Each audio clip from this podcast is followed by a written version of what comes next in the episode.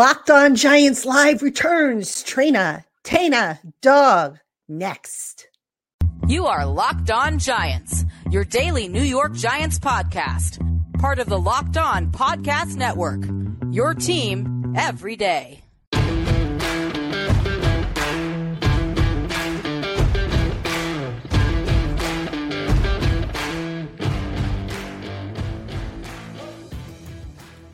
This episode of the Locked On Giants podcast is brought to you by LinkedIn Jobs.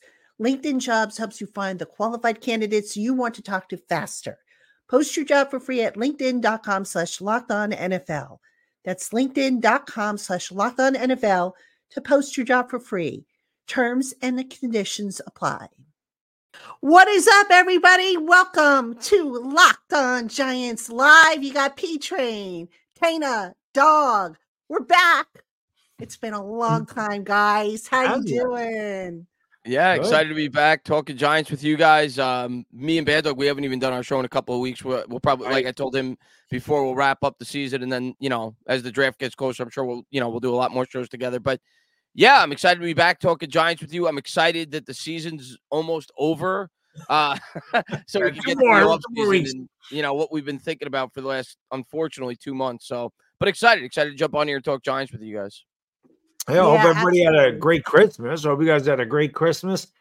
New Year's is uh is a Sunday. All right. So we got New Year's Eve with Giants yeah. and Rams. Looking forward to that one. Looking forward to getting it over with. yeah, pretty much. 34, man. Yeah, yeah, definitely, guys. I mean, look, you know, the season not really going the way we all hoped it would be. Two more games left. I don't want to spend too much time rehashing the season because, you know, the last month obviously kind of been a bit, of a roller coaster. But I did want to start off with, you know, the approach that the Giants are taking. And that, of course, is they still want to win these last two games, even though there is absolutely nothing to play for, mm-hmm. even though, you know, it's going to ruin their drafts, you know, position. So they decided to go with Tyrod Taylor this week um, over Tommy DeVito. Let's start there. What did you think of that decision?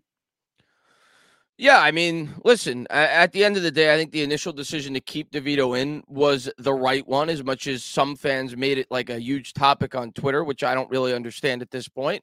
One guy you know is not going to be on the team next year. The other guy you're looking to see if he could become the eventual backup. So I completely understood sticking with DeVito, especially if you won three games. You ride the hot hand. Um, it was fun while it lasted. I think we all knew in the back of our head it was a bit of a fairy tale, but it gave us a reason to tune in on Sunday when this team was, you know, going through the, uh, you know, uh, as bad as it gets, or you know, whatever adjective you want to use to describe it. But it was a horrible year, uh, and it gave us a reason to tune in. But yeah, at this point, listen, I, I mean, I it doesn't really matter to me either way as a fan. But yeah, Tyrod's probably gives you the better chance to win. Do I think we would have won on Sunday if Tyrod started? Maybe.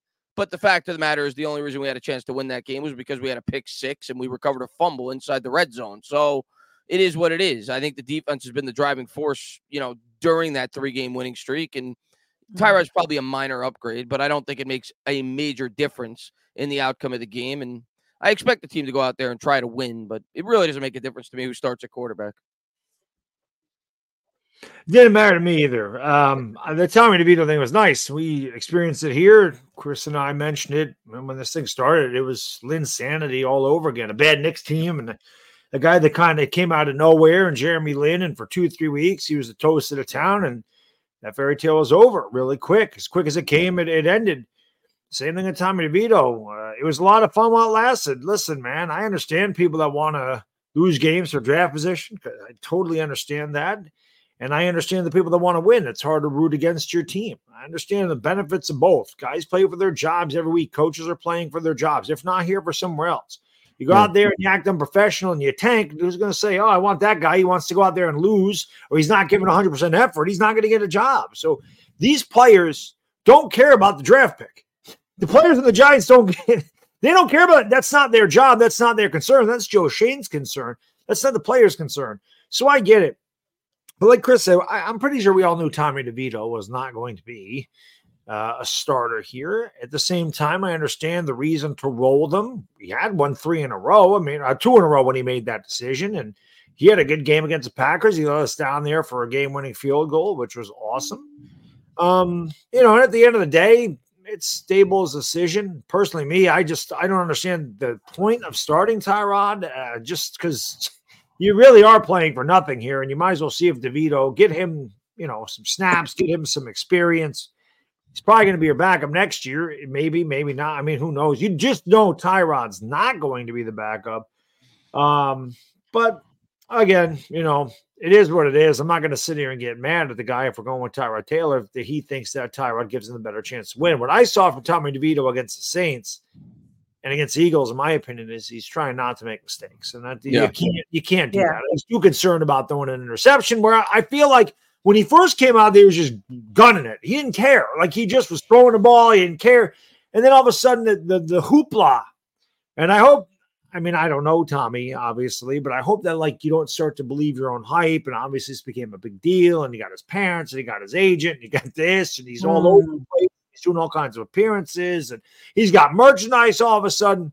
So I hope that it's not that it got to him, but he's sitting there going, Jesus, now I have to live up to all this. And if I make a mistake, if I throw three interceptions, everybody's going to hate me. So you don't ever want to see a football playing a football player playing timid, especially in that position. I'm not saying that's what he did, but from when I watched against the Saints and against the Eagles in that first half, looked like a kid that was just scared to make a mistake, and he can't play football like that. Yeah, you know, to your point about you know DeVito and leaving him in there to develop, he's going to be back on the roster next year anyway. He's going to have plenty of time. You figure Daniel Jones probably won't do anything all spring. He may not be ready for the start of summer training camp. Who knows if he's going to be ready for the start of the season, although already he's ahead of schedule from what I understand. But, you know, here, here's the other thing they're going to have to bring in another quarterback, whether it be a veteran, whether it be a draft pick, or it might even be both for all we know. Yeah. And they bring in a rookie, you know, especially, you know, if they draft one in the first round, is that rookie, do you honestly think really going to be ready to, to roll opening day? Probably not. I mean, Eli Manning, when he was, you know, acquired via trade, they didn't start him until midway through the season. So maybe, you know, you say, okay, look, if Daniel Jones isn't ready, you start Tommy DeVito for a couple of games. And then when Jones is ready, you put him in there, and then you keep working to get the rookie ready to roll right in there. I mean, so maybe that's the approach they're going to take. Yeah, I mean, you're paying Daniel Jones. I mean, if that's the uh, if that's, and I'm not sure that that's what they're going to do if they're going to take a first round quarterback, but if that's the route that they choose to go, you're paying Daniel Jones 45, 50 million dollars next year. Uh, you might as well try to take advantage of that. He's going to be on the roster. You have a rookie quarterback. The situation's less than ideal. We know the offensive line still has a lot of work to do. We don't have elite weapons. Let him learn and don't throw him right into the fire, knowing the pressures that the New York market brings. So ideally for me, if you draft a quarterback, hell, I would the, the ideal situation would Jones starts the whole year and the guy gets to sit and learn. I know that probably won't happen unless the team overachieves significantly and wins 10 or 11 games and makes the playoffs. But yeah, for me, ideally, the longer that that rookie gets to sit and learn and, you know, feels more prepared when he gets thrown into the game, the better. But that would be ideal for me next year if we draft a quarterback. The other ideal thing is if Daniel Jones does come back and he's healthy, and you do draft the rookie quarterback and Jones plays well, he's got some trade value. I mean, yeah. we've seen a lot of we've seen a lot of mm-hmm. teams lose their quarterbacks this year. Um, you know, you look at what Joe Flacco is doing in Cleveland; it's unbelievable. Joe Flacco has as many touchdown passes in five games as the Giants have all year. That's pretty distressing. but it just goes to show, um, you know, you never know where you get your quarterback from. And a lot of teams had a chance to get Joe Flacco. The Giants could have brought in Joe Flacco. The Jets could have brought in Joe Flacco. Like any of these teams could have brought him in. Um, but that would be the ideal situation if they do draft a rookie quarterback and Jones is healthy and he plays well. And you already drafted a rookie, so you're not going to hold Jones there for the next two years. Yeah. Maybe you could get something for him if that's the route that they go. But we don't know where we're picking yet. It, I'm going to say we're going to pick fifth. I can't see Washington or New England. Maybe New England beats the Jets. Maybe they beat the Jets the last game of the season. Uh, maybe Dallas has nothing to play for against Washington, and Washington can pull that one off too. I, I don't know. I just assume we're drafting fifth. And again, I don't know what Schoen's decision is. Arizona's not going to take a quarterback. I don't think they can. Mm-hmm. Kyler Murray's going to be there for two. His cap at the next two years is insane. So I don't think you want to draft a rookie and you're going to sit him for three years or two years, I think Arizona could get a lot of draft capital. I think they know that. So I do think that that second pick is going to be up in the air for somebody if they want to go up and get it. I don't know. It, again, this is all speculation. And unfortunately, like Chris said, we've been speculating about this since the middle of October because it's the type of season it's been. Well, let me ask you guys this. I mean, I think we can all agree that they need to do something at quarterback. Well, but, Schoen already said it. He said they're going to yeah, do something. Well, yeah. absolutely. But would you pass over, say, for example, let's say the Giants finish with a top five pick mm-hmm. and you have a chance to get a stud receiver or a stud pass rusher or a stud, you know, offensive tackle, because now yeah. we've got this whole Evan Neal thing going on. Mm-hmm. Would you maybe say to yourself, okay, you know what? I'm going to go in a different direction. I'm going to wait on the quarterback until day two at the earliest. You're asking me? Yeah, uh, if, both I, if I, if I was Schoen, uh, here's the thing, and I, I I've said this countless times. At the end of the day, if I'm Joe Schoen, the way I think is my job is going to rely on the quarterback that I select. Inevitably, quarterbacks save jobs and they cost jobs in the NFL. Um, and if I love a quarterback and I'm picking fifth, I'm doing everything in my power, including trading up if possible, to go up and secure that quarterback. I'm not messing around and getting my third or fourth or fifth favorite quarterback by waiting to try to get value. It's too important of a position. So I identify that Drake Maye, for example, is the next elite quarterback prospect, and I have the opportunity to grab him. I'm doing it. I'm not going to mess around and try to get value and get a you know a Brock Bowers or a Marvin Harrison Jr. No, I'm getting my quarterback. I, I, because the way I look at it is, you're sitting in a spot now where you're picking top five. Not only you pick a top five, this is a supposed to be a rich quarterback draft class. This does not happen every year. We saw two years ago the Giants had two picks uh, inside the top seven, but there wasn't a quarterback worth selecting. So not only are you picking top five, you're also picking in a situation where there are a plethora of quarterbacks potential, or at least two or three that are worthy of a top five selection. So if I'm Schoen, I think I almost have to take a quarterback if the opportunity is there and I like one. So that would be my approach if I was Joe Schoen. It's hard to hard to argue with what you say because, and we've mentioned this before too. It's a business. Now, if you're Joe Schoen and you want job security, the way you get job security is by drafting a rookie. Because if, and I know Chris has mentioned this before, say, I don't know, say that you can get Drake Maye or you can trade up and get Drake Maye. Say Drake Maye falls to fifth. Just, yep. I don't think he will, but just, just say for the sake of Jayden Daniels, we'll use him as an example. He's sitting there fifth. And you decide to go Rome Odunze, who I love Rome Odunze. I, I think he's the That'd best. be great. I love him. I, I well, no, Marvin Harrison Jr. is the best, but I love Rome Odunze.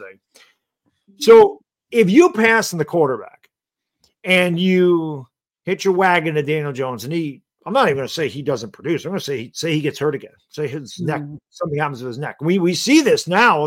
We don't know what the hell the Giants medical staff is doing, and it's been a question. We've been questioning that for years, Chris. We've been what, what are they doing? And now it comes out that they really don't know what the hell they're doing. But I digress. say he hurts his neck again, that and Jayden Daniels kills it. You're fired. You're, you're fired. gone. That's the yeah. end of it. If you draft a rookie and you're obviously have to have Daniel Jones there next year because of the $69 million dead cap. You're not cutting him. Yeah. Your clock doesn't start until that rookie starts. And then, yes, that's the way you're going to be judged. If he comes in there and he stinks, at least you bought yourself an extra three or four years. Whereas opposed, if you stick with Jones and the rookie that you passed on is really good, you're probably going to lose your job immediately. So yeah, and, and it's and it's yeah. almost. I I had the same mindset last year when it came to Daniel Jones because in terms of keeping him because Schoen was in a situation last year where he was not able to draft a quarterback. He was not in a position to trade up for a quarterback. So for everybody that said, "Oh, just sign this journeyman or just sign keep Tyrod Taylor," obviously in hindsight it's easy to say, "Well, I told you so." But before anything took place this year, if you're Joe Schoen, same thing, bad dog that you said. If you let Jones walk and and he goes to Washington and balls out, you get fired again. You're in a horrible yep. situation. So it's in the same situation this year, but now you have the opportunity to draft what could be an elite quarterback prospect. And if you bypass that for a quarterback that sustained two injuries this year, who's only had one really good year since he's been in the NFL, and the team bombs again next year, and Drake Mayer or Jayden Daniels or whichever quarterback you you know the fans are out- outraged that you passed up on looks really good. Like say uh, uh, Drake Maye, you had an opportunity to draft him, and he looks like C.J. Stroud this year. You're fired. You're gone. Yeah. And, Yep. and I and I, I think it's why. And it, again, maybe he won't like one of the quarterbacks. But if Schoen likes these quarterbacks, I would be stunned if he doesn't take one if he has the opportunity to do so. I th- I think he's got to absolutely because you know look and here's the other thing. Give Daboll and whoever's going to be the offensive coordinator next year and I don't think it's going to be Mike Kafka. I would be very surprised if he's back. Give Daboll a chance to put his fingerprints all over the quarterback. You know at this Right. point you know I know there are Daniel Jones supporters out there but at this point you know is it fair to say that Daniel Jones is a broken quarterback between the injuries between all the different you know uh, systems that he's had to to learn and master between you know the fact that his processing time is still slow? And here's the other thing people will say oh fix the offensive line. Forget about the quarterback fix the offensive line. Well you know what? You're not going to fix the offensive line in one off season i just don't see it happening. You have to have at least three studs i think on the offensive line. They've got one that we can say for sure andrew thomas john michael schmitz maybe he will develop into a stud this year he was a little up and you down. You don't know though. You don't know. Right. You're going to replace both your guards in all likelihood. All right. Who knows if Evan Neal is going to be ready? So you have to get somebody in there at quarterback who can process faster. And that is the one thing that Daniel Jones, throughout his career, regardless of the of the system or whatever, he has struggled to show that he can do is process. You know, make snap decisions. Yeah, Yeah. he doesn't see the whole field a lot of times. A- And and you know, that's the other thing. People gonna say, I, I love when people are like, Oh, you can't draft the quarterback till the old line. It can't ever play. Well, that's not the case because if you have a good old line, you're you're gonna be drafting later in the draft. You're not gonna be able to get a top five. CJ Stroud came into a terrible situation. He obviously made it better. Now the Texans are far from perfect, but they're eight and seven. This is a team that was three and thir- three, 13 and one last year. And CJ Stroud comes in throwing a Tank Dell and, and Nico Collins and the guy's going to win Rookie of the Year, and and for a while there should have been in the MVP conversation. I still think he should. I think he still should be in the MVP conversation. yeah, He won't win it, but I think he should be in the conversation. But it's Yeah. just you, you cannot wait for the perfect scenario to take a quarterback. Like Chris always says, if you like a guy, you do whatever you can to get the guy, and Yeah. then you have then it's your job to build around it. So I made the video uh, my, my, the very beginning of the year when I said the Giants ruined Daniel Jones because Daniel Jones doesn't process quick enough and the line stinks. And that combination is a recipe for disaster. If Daniel Jones goes to a better team, he's going to be better because he'd have a little bit more time. And maybe that's a quarter of a second means a world in the NFL. But we've seen Jones hesitate to throw receivers open. We've seen Jones miss open receivers. And people can talk about, oh, you got to fix the offensive line. Patty, you nailed it. You can't fix it in one year. So bring him back next year. He's behind a bad offensive line again. And then that's going to be the excuse. Well, we ain't got a no line. So by the time we fix the O, say the Giants draft the O line well this year and well next year and the year after that. Now the O line's good. Daniel Jones' contract's up. What do you do? Well, yeah. Not Yeah. only that, if the offensive line improves and the team, the team is going to do better next year. They are, especially if Jones is the starter, because they're playing a softer schedule, and and Yeah. they're more than likely not going to. So now you're not in a position to draft a quarterback. And who knows when the, the next time when you're going to have a rich quarterback class like this, like where you get a combination of both. Not only like the last two times where the Giants were thinking about taking a quarterback, one was the year they drafted Daniel Jones. That was not a rich quarterback draft class, which was a big reason why Bad Dog and me flipped out the way that we did because we kind of viewed it similar to the draft when Kenny Pickett and Malik Willis got drafted and everybody bypassed the quarterback position and they focused on other areas. That year we thought they should have done that. 2021, we thought they should have done that. We didn't want them taking Malik Willis. We didn't want because we knew that that was not the strength of the draft. But this year, the Giants are picking in a similar spot to where the Chargers were when they took Justin Herbert, to where the Dolphins were when they took Tua.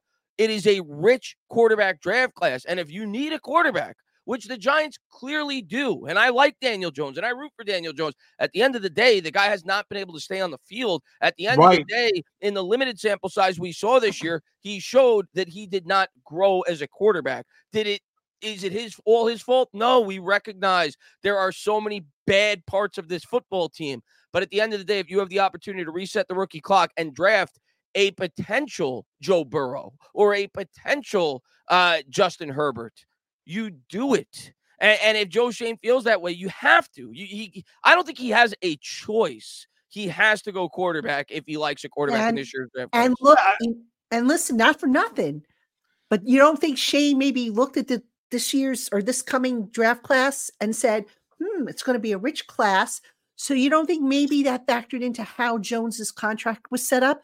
Because lo and behold, guess what? They have an escape hatch after this year.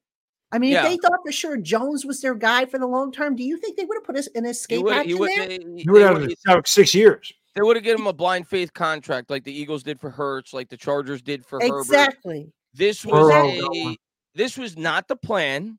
The plan was clearly Jones is going to be the starter for two years. Then maybe we'll consider a quarterback. But this was always a possibility with the type of contract that they signed him to. That if it was a doomsday scenario and everything went wrong like it did this year, and you have the opportunity to draft the quarterback, you could do it. And that's where we are. Right. And if Jones did take that step forward and the Giants made the playoffs again, and then he was good the year after, then you can go, well, we got a bargain on him. Because yeah, it was right. almost like a two year extension with a team option after the second year. That's the way I look at it. You know, people like you should have tagged them. Well, they couldn't because it's 32 million to tag them and you can't maneuver the money. We had no money to begin with. Right. So you, you, could not afford to tag them. And especially after the Barkley negotiations fell through because you couldn't tag them both. So yeah. you were losing one of them.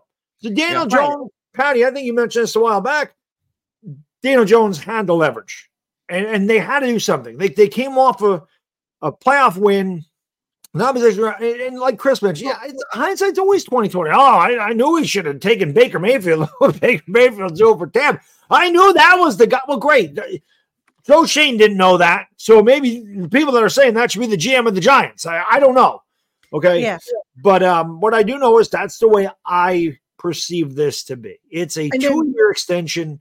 It's with two, a team it's, two tags. It's two tags. That's what it was. Right. That's what right. Was. And and then not for nothing though. You know, everybody was saying, "Oh, you know, the Giants should have given Jones an offer, then let him test it on the market and, te- you know, tech. They had to do it this way because, as you said, they didn't have money. They go and they franchise tag Daniel Jones. That's 32 million versus the mm. 10 million or so. Okereke not here if we tag Jones. Right, exactly. You don't have Okereke, and God knows who else you don't have. So yeah. there was just, you know, that was the scenario. I mean, I saw that coming from Pluto Everybody knew. Everybody, everybody, everybody, that was yeah, rational and not a hater knew that we were going to. Well, everybody who, who understood the finances, I yeah. think, saw yeah. that that was the direction it was going. And you know, all right, now people are like, "Oh, well, what about Saquon this year?" Well, you know what? You can tag him again this year if you want to keep him. Yeah. You know, he might not like it. He might hold out the whole, you know, spring again. Go for it, Saquon. You know, if that's how you feel, the guy's another year older. The guy's got, you know, had another injury this year. Yeah. His chance of getting the big payday probably has shrunk. He's, not, know, getting big, point, he's not getting a big payday. He's not getting no, Of course he's not. At yeah. this point, always, if he gets a, a three-year deal with a two-year out, I would take it. Yeah. I'm always baffled by the fans that are like, "Oh, you got to fix your line. You got to pay Saquon too. Saquon." I'm like, you you can't do both, right? So to me, if you really want to fix the team, and I love Saquon, he's one of my favorite Giants, class act. He's a great guy. He works his ass off. He's had bad luck. Okay. But you got to put the money in front of the quarterback, not behind the quarterback. Right. Exactly. This is what we have bitched about the Giants offensive line for 10 years. So giving Saquon Barkley an extension and giving him 14 million a year while neglecting the old line is going to put us in the same situation we're in. Sometimes when things are really bad. You just need to to rip rip the bandit off. Look at what the Eagles did. They mm-hmm. gave Wentz this massive contract, and then they drafted Jalen Hurts in the second round the same year that they did that. And then Carson Wentz stunk, and they said, "You know what? Get out of here. We're going to ride with Jalen Hurts." And oh, lo, lo and behold, the Eagles got out from underneath the contract. And look at the Eagles now. I hate the Eagles, but look at them. Look at what Howie Roseman accomplished. So it, it's not just, oh, you just signed Jones, can't draft the quarterback. Yes, you can. It oh, works. Yeah.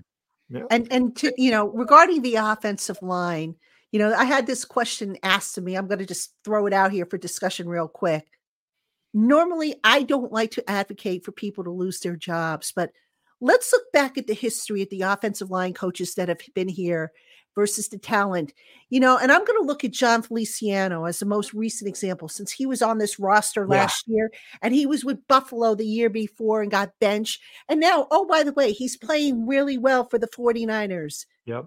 If that's not a sign that, you know, the coaching needs to be rethought, I don't know what is. I mean, am I crazy for thinking No, that? you're, I, I mean, and it's not just him. Ereck Flowers got better.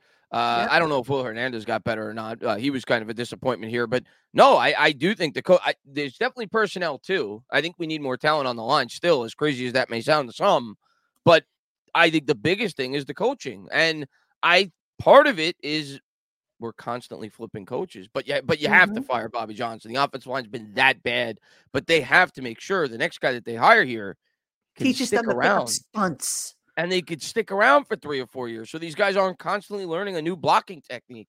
But um, yeah, Bobby Johnson's been a disaster. Yeah, I mean Evan Neal. I, am not giving up on Evan Neal yet.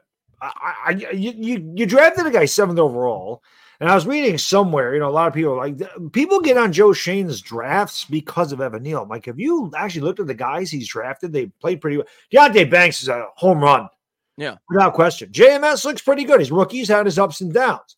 Jalin Hyatt has shown to be a very explosive receiver, but we don't have a guy that can get him the ball.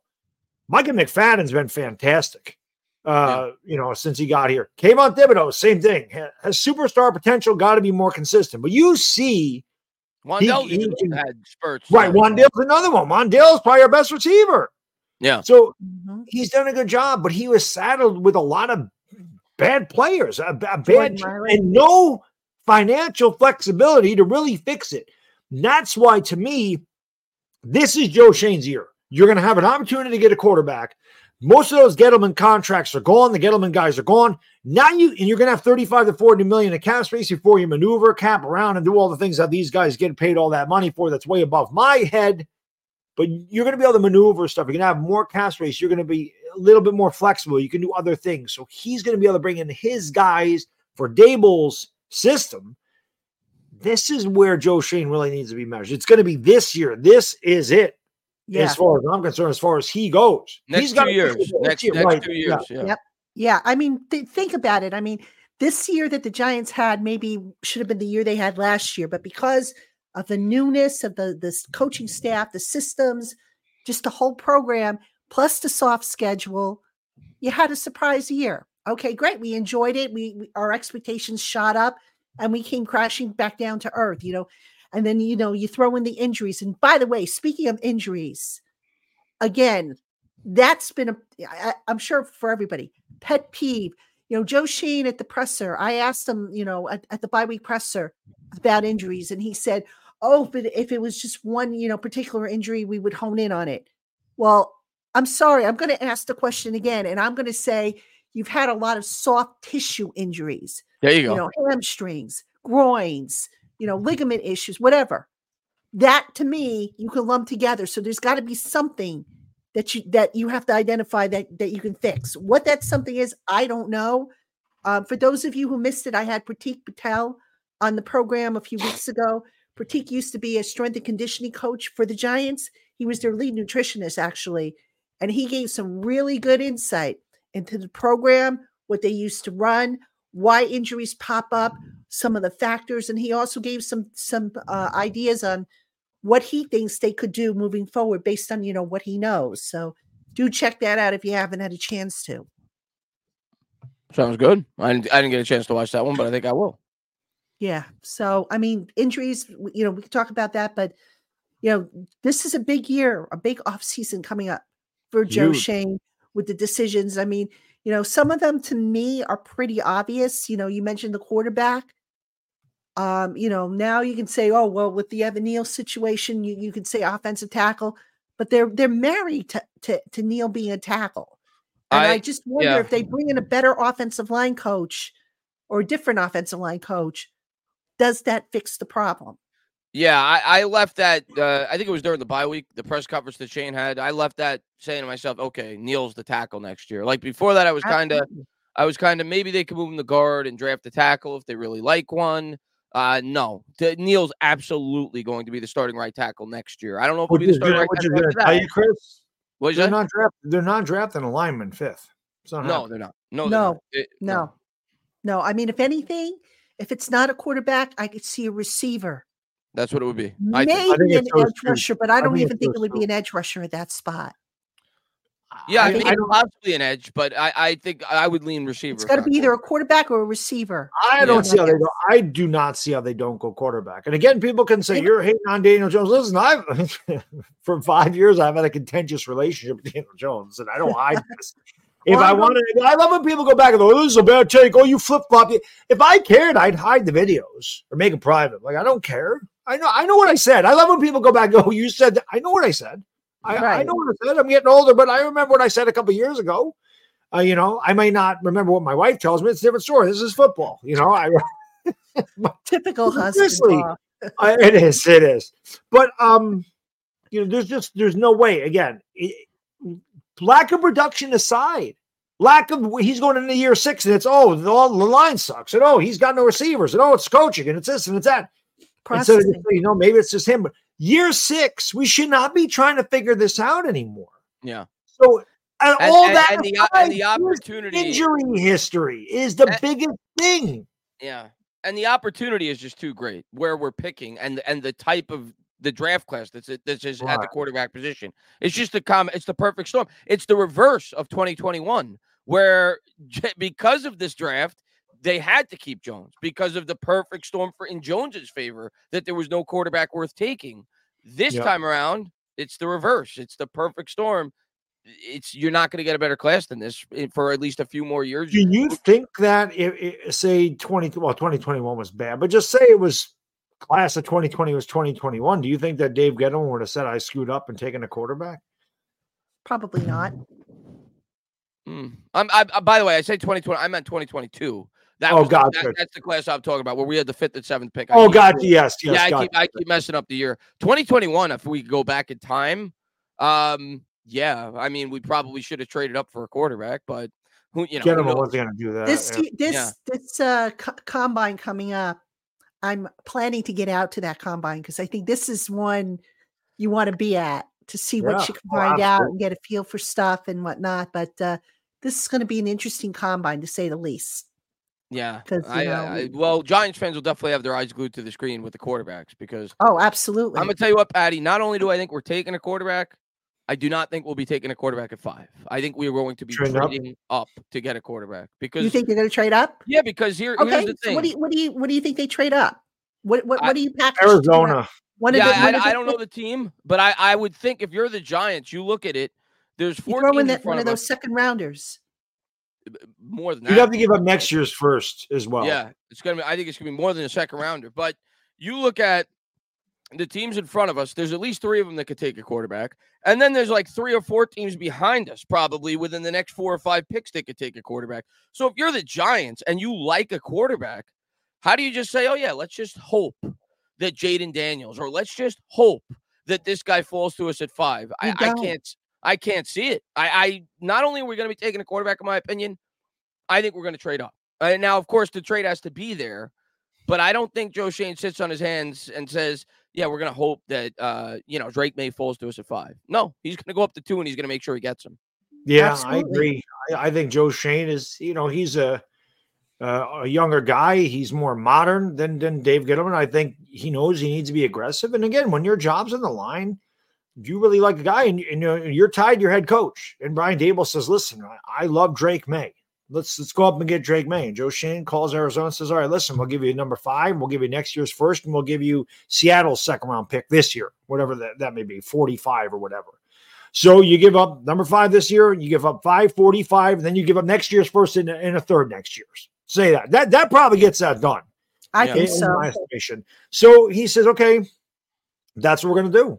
Because eh, next year you don't know where you're picking, you don't know the draft class, you don't know who's gonna, I mean, yours, I don't I mean, I don't know who's declaring. I don't think Shedeur Shedeur Sanders, Sanders will probably be available. right next Right. year, and and uh, Dillon Gabriel probably, but I, I mean, who else? You, But, but like you said, who knows? For all we know, the Giants might be picking 25th next year. right? They could be Right, picking. They could be picking thirteenth. Then, Yeah. then what do you do? you don't You're know. have another bad year where they're six and eleven, but Yeah. they pick thirteenth. Then then what do you do? Then you Yeah. then if you want a quarterback and it's not as good as this class, then you got to trade way up and give up more draft capital. Yeah. This is the year to make this happen. Because again, Joe Schoen can bring his guy, bring a couple of his guys in here with some more money, the more the free agents that he wants. He can start building. a- They could easily look and go, we love Drake Maye. Just say, love Drake Maye. We're going to do everything we can to get Drake Maye, and let's plan for getting Drake Maye, and then let's plan on getting the guys around Drake Maye that works with Drake Maye, the guys that work with his system, the guys that work with his skill set. This is what these guys get paid to do. Yeah. We have to trust Joe Schoen, regardless of what he does. We, as mad as we want to be about it, as pissed off as fans get about winning games, and as pissed off as fans get about, I don't want a quarterback. I love Daniel Jones. It don't really matter what we love. This is Joe Schoen's decision. And whatever he does, whether I agree with it or don't, I got to support it because he's the guy. And if we're going to win, we have to rely on him to do his job. I'm sick of losing. So Yeah. whatever he deems is best for the Giants, I have to go along with it till he gives me a reason not to. Yeah. Exactly. Exactly. And you know, quarterback, like like you said earlier, this is si- what six years now with Daniel Jones, and we're still asking questions. Can't happen. Right. Uh, You know, people talk about you know guys who were put on scholarships. You know, and I get it. Daniel Jones, the Giants did him wrong. I mean, I'm not denying did. that. Absolutely. But at some point, you got to rise above that. And you know, the, between the injuries and between the slow processing time and just the other factors, at what point do you say enough? Listen, at the end of the day, life is not always fair, and it may not have been fair to Daniel Jones. I don't feel too bad for him. He got a big contract. Yeah. It's not, like, it's not like Sam Darnold. You want to feel bad for a quarterback? Feel bad for Sam Darnold.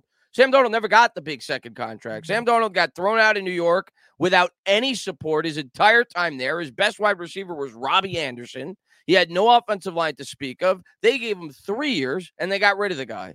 Uh, he was set up for just as much failure, if not more, than Daniel Jones was. Zach So- Wilson's another one. You Zach- throw him yeah. right in there too. Zach And it- Wilson? there's plenty of others. So that's just life in the NFL. It's not always fair. If we move on from Jones, I do think um, he could be a good quarterback. There's a reason I wanted them to bring him back this year. I thought it was the best decision based off the situation we were in.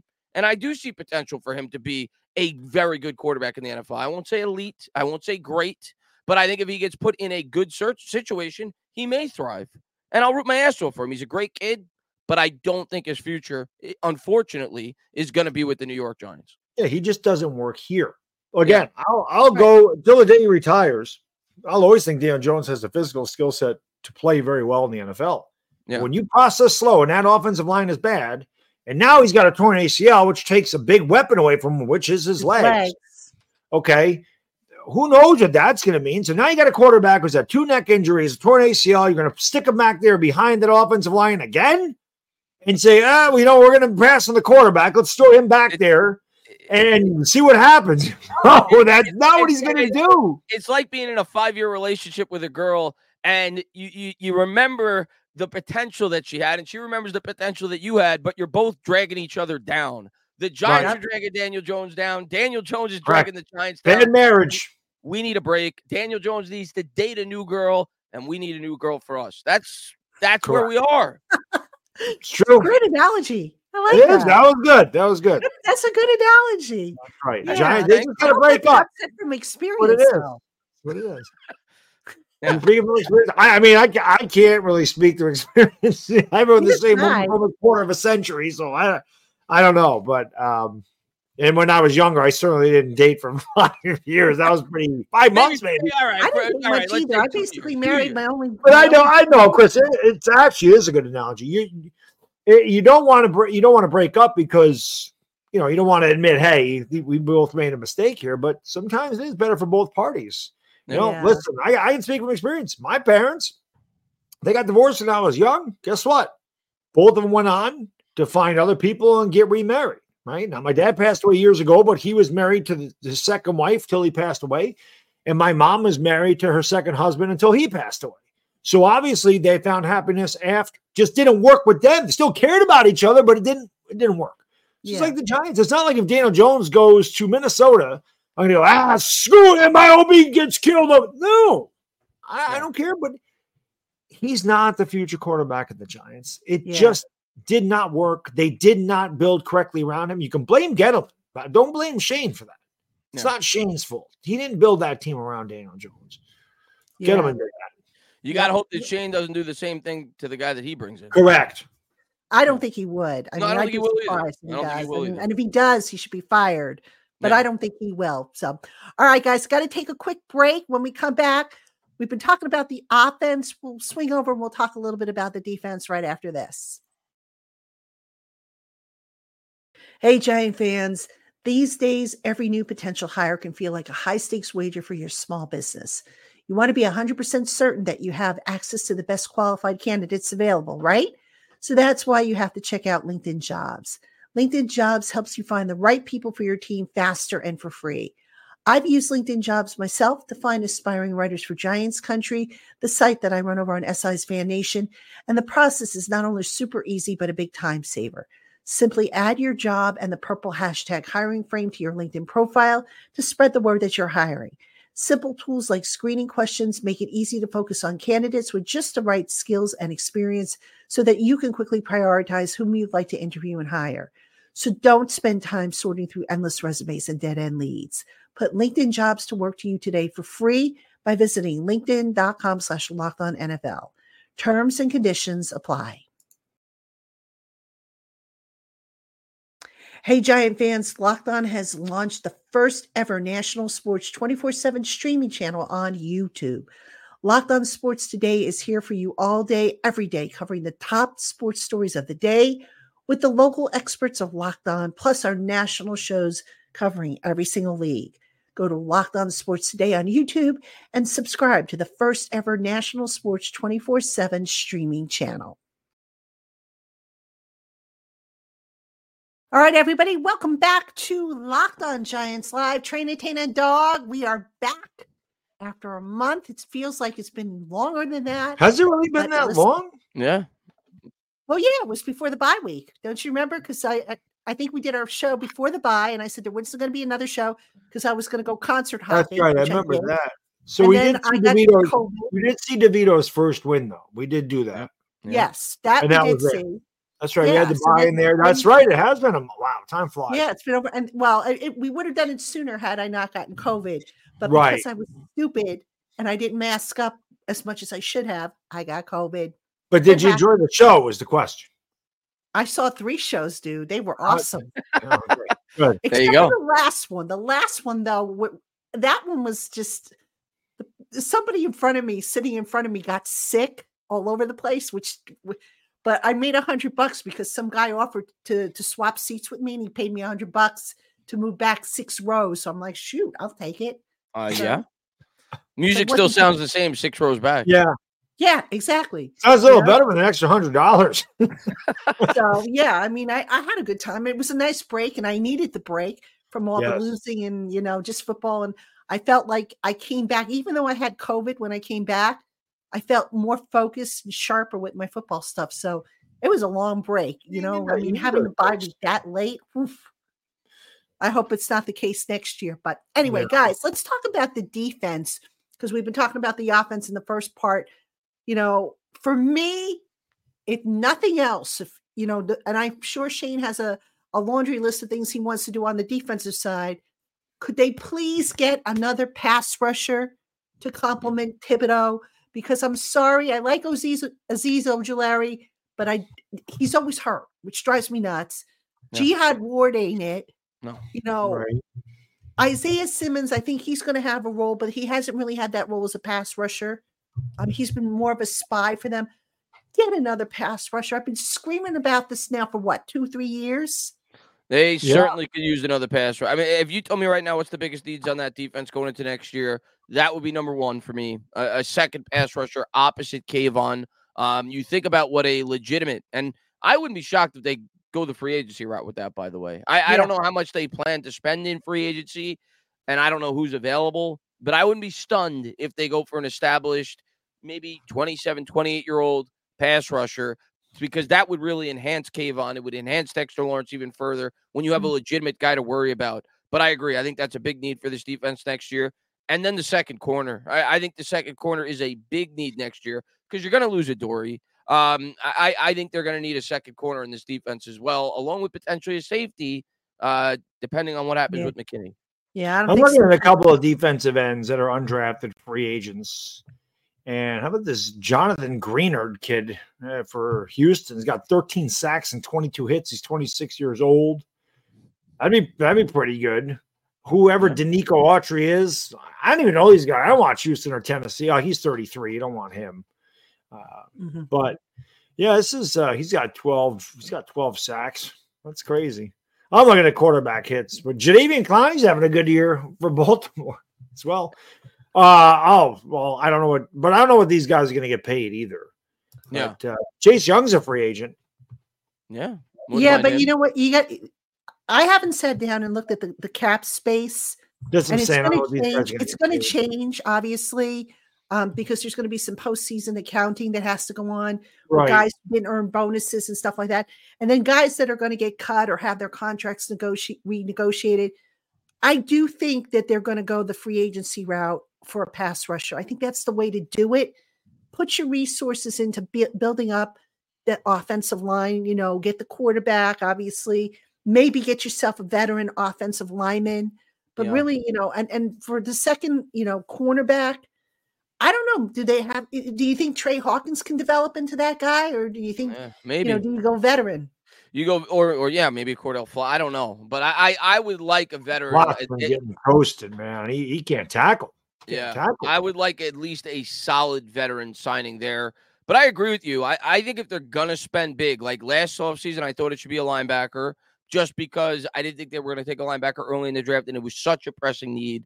Um, and I, I thought that if they were gonna spend big at one position, it should be linebacker. This year, I think it should be an edge because the way I look at it is I don't see an individual interior offensive lineman free agent making a gigantic impact by himself that's a unit thing. I feel like they have to grow together. I would rather their younger players grow and get better. Maybe you draft a guard. I don't know. But if I'm going to spend premium bucks, I, I agree with you. I think it would be an edge because I think there's a much higher probability that that edge would have a bigger impact than an individual guard. Yeah, I agree because I mean, you look at the Giants. I'm just looking at the Eagle game and yeah. a lot of games. We can't get there with four guys ever. Yeah. So Wink dials are the blitzes. Then we started to get to Jalen Hurts, but you shouldn't have to bring six, seven guys just to get pressure. You gotta you gotta have some guys that can that can make those plays on third down and eleven. You know, like when he when he went to court, the third and twenty still agitates the hell out of me. You go to quarters defense, you don't rush anybody, can't get there. AJ Brown wants 32 yards on the field, just sits down in a, in a hole right hmm. on the sideline. Mm. And I'm like, how is he that open? How do you just where is the if you're gonna play quarters, you play up, you know, 18 yards and make them catch the ball in front of you. Don't just let them go 30 yards on the field. But the fact that we can't get pressure with four guys speaks to the fact they do need another edge rusher. Kayvon certainly has had great games, but he's also had games where he hasn't had a great game. So it can't always rely on one pass rusher. They certainly could use. Kayvon has Kayvon has more than half the team sacks, I believe. Right. Right. And like, and also we're not getting it from anywhere else. That's right. I mean. And then also, you know, that helps Dexter because yeah. you know, ever since they traded away Leo, they triple teams are doubling and tripling Dexter. Yeah. So you get another pass rusher in there, and now you have to, you know, if you're the other team, you got to devote resources to that guy. Yeah. So I yeah. mean, that's got to be priority number one, in my opinion. Now, you know, going back to the offensive line for a second here, what's you know, if they change coaching, which I I believe is going to happen. Don't know for a fact, but I I think it's going to. I think it has to. Do you change the type of guys you bring in, or you know, do you say, okay, you know what, the big system is is Daboll system. We just plug, you know, plug and play. I mean, how do you approach that? You know, usually they try and get the guys that the coaches want to make the bigger system work. But what do you look for if you're, you know, looking offensive line? Obviously, I think guards you know, although they'll say they have a couple young guards that they mm-hmm. probably didn't develop the way they wanted to. So can you salvage one of those guys? Do you re-sign Ben Bredeson, for example, to bring him back? You know, mm-hmm. I don't think Justin Pugh's coming back. I'd be surprised. No. You know, so what do you do for that offensive line, and how much does the potential change of coaching affect that? Well, I, I, I think you clearly stick with Thomas. I think they're gonna stick with Neal, and I and obviously JMS. Th- those three are clearly coming back, and they're more than likely gonna start. And then yeah, I think I think you hammer the guards, whether it be Ezeudu, maybe he has a good camp and you he grows, or in the draft, or I think they're to draft the guard, and I think they're to draft the guard relatively early. It's not to be in the first round, but I think there's a decent, especially if we don't use it, tra- if we don't trade up and we have two second round picks. I think we're taking a guard with one of those two picks. Um, I think you have to. I, I think you have to try to draft a guard relatively early in this year's draft. We need two guards as far as I'm concerned. I, I Bredeson is not a long term answer. He's a stopgap for me. Always was. Yeah. Glowinski's gone. Um, yeah. So I, I, expect them to draft a guard relatively early in this year's draft. You think so? I'm thinking maybe. I don't think day two. I'm thinking maybe day three. You think, you think fourth, three. fifth round? Yeah. I, I again, that that depends on if they trade away. That's yeah. the other thing because if they make the trade that you were talking about earlier to get the quarterback, then that kind of limits. You know, you're going to have to sacrifice something. So yeah, I, I, think I think we'll have a much better grasp of it after free agency. Like if the Giants go out there and sign a wide receiver, I'll say, oh, maybe you know, then maybe they'll go guard with that second round. But if yeah, I, I guess we got to wait till we see what they do in free agency. But I think they have yeah. to take a guard at some point in this draft. They have to. Unless they well, sign. Do you, do you think yeah. that, unless they sign and, yeah. and, and uh, uh, McKethan can develop? Do you think they were a victim of you know poor coaching, or they just not that? Well, they also played out of position too. I mean, they yeah. they had him playing tackle.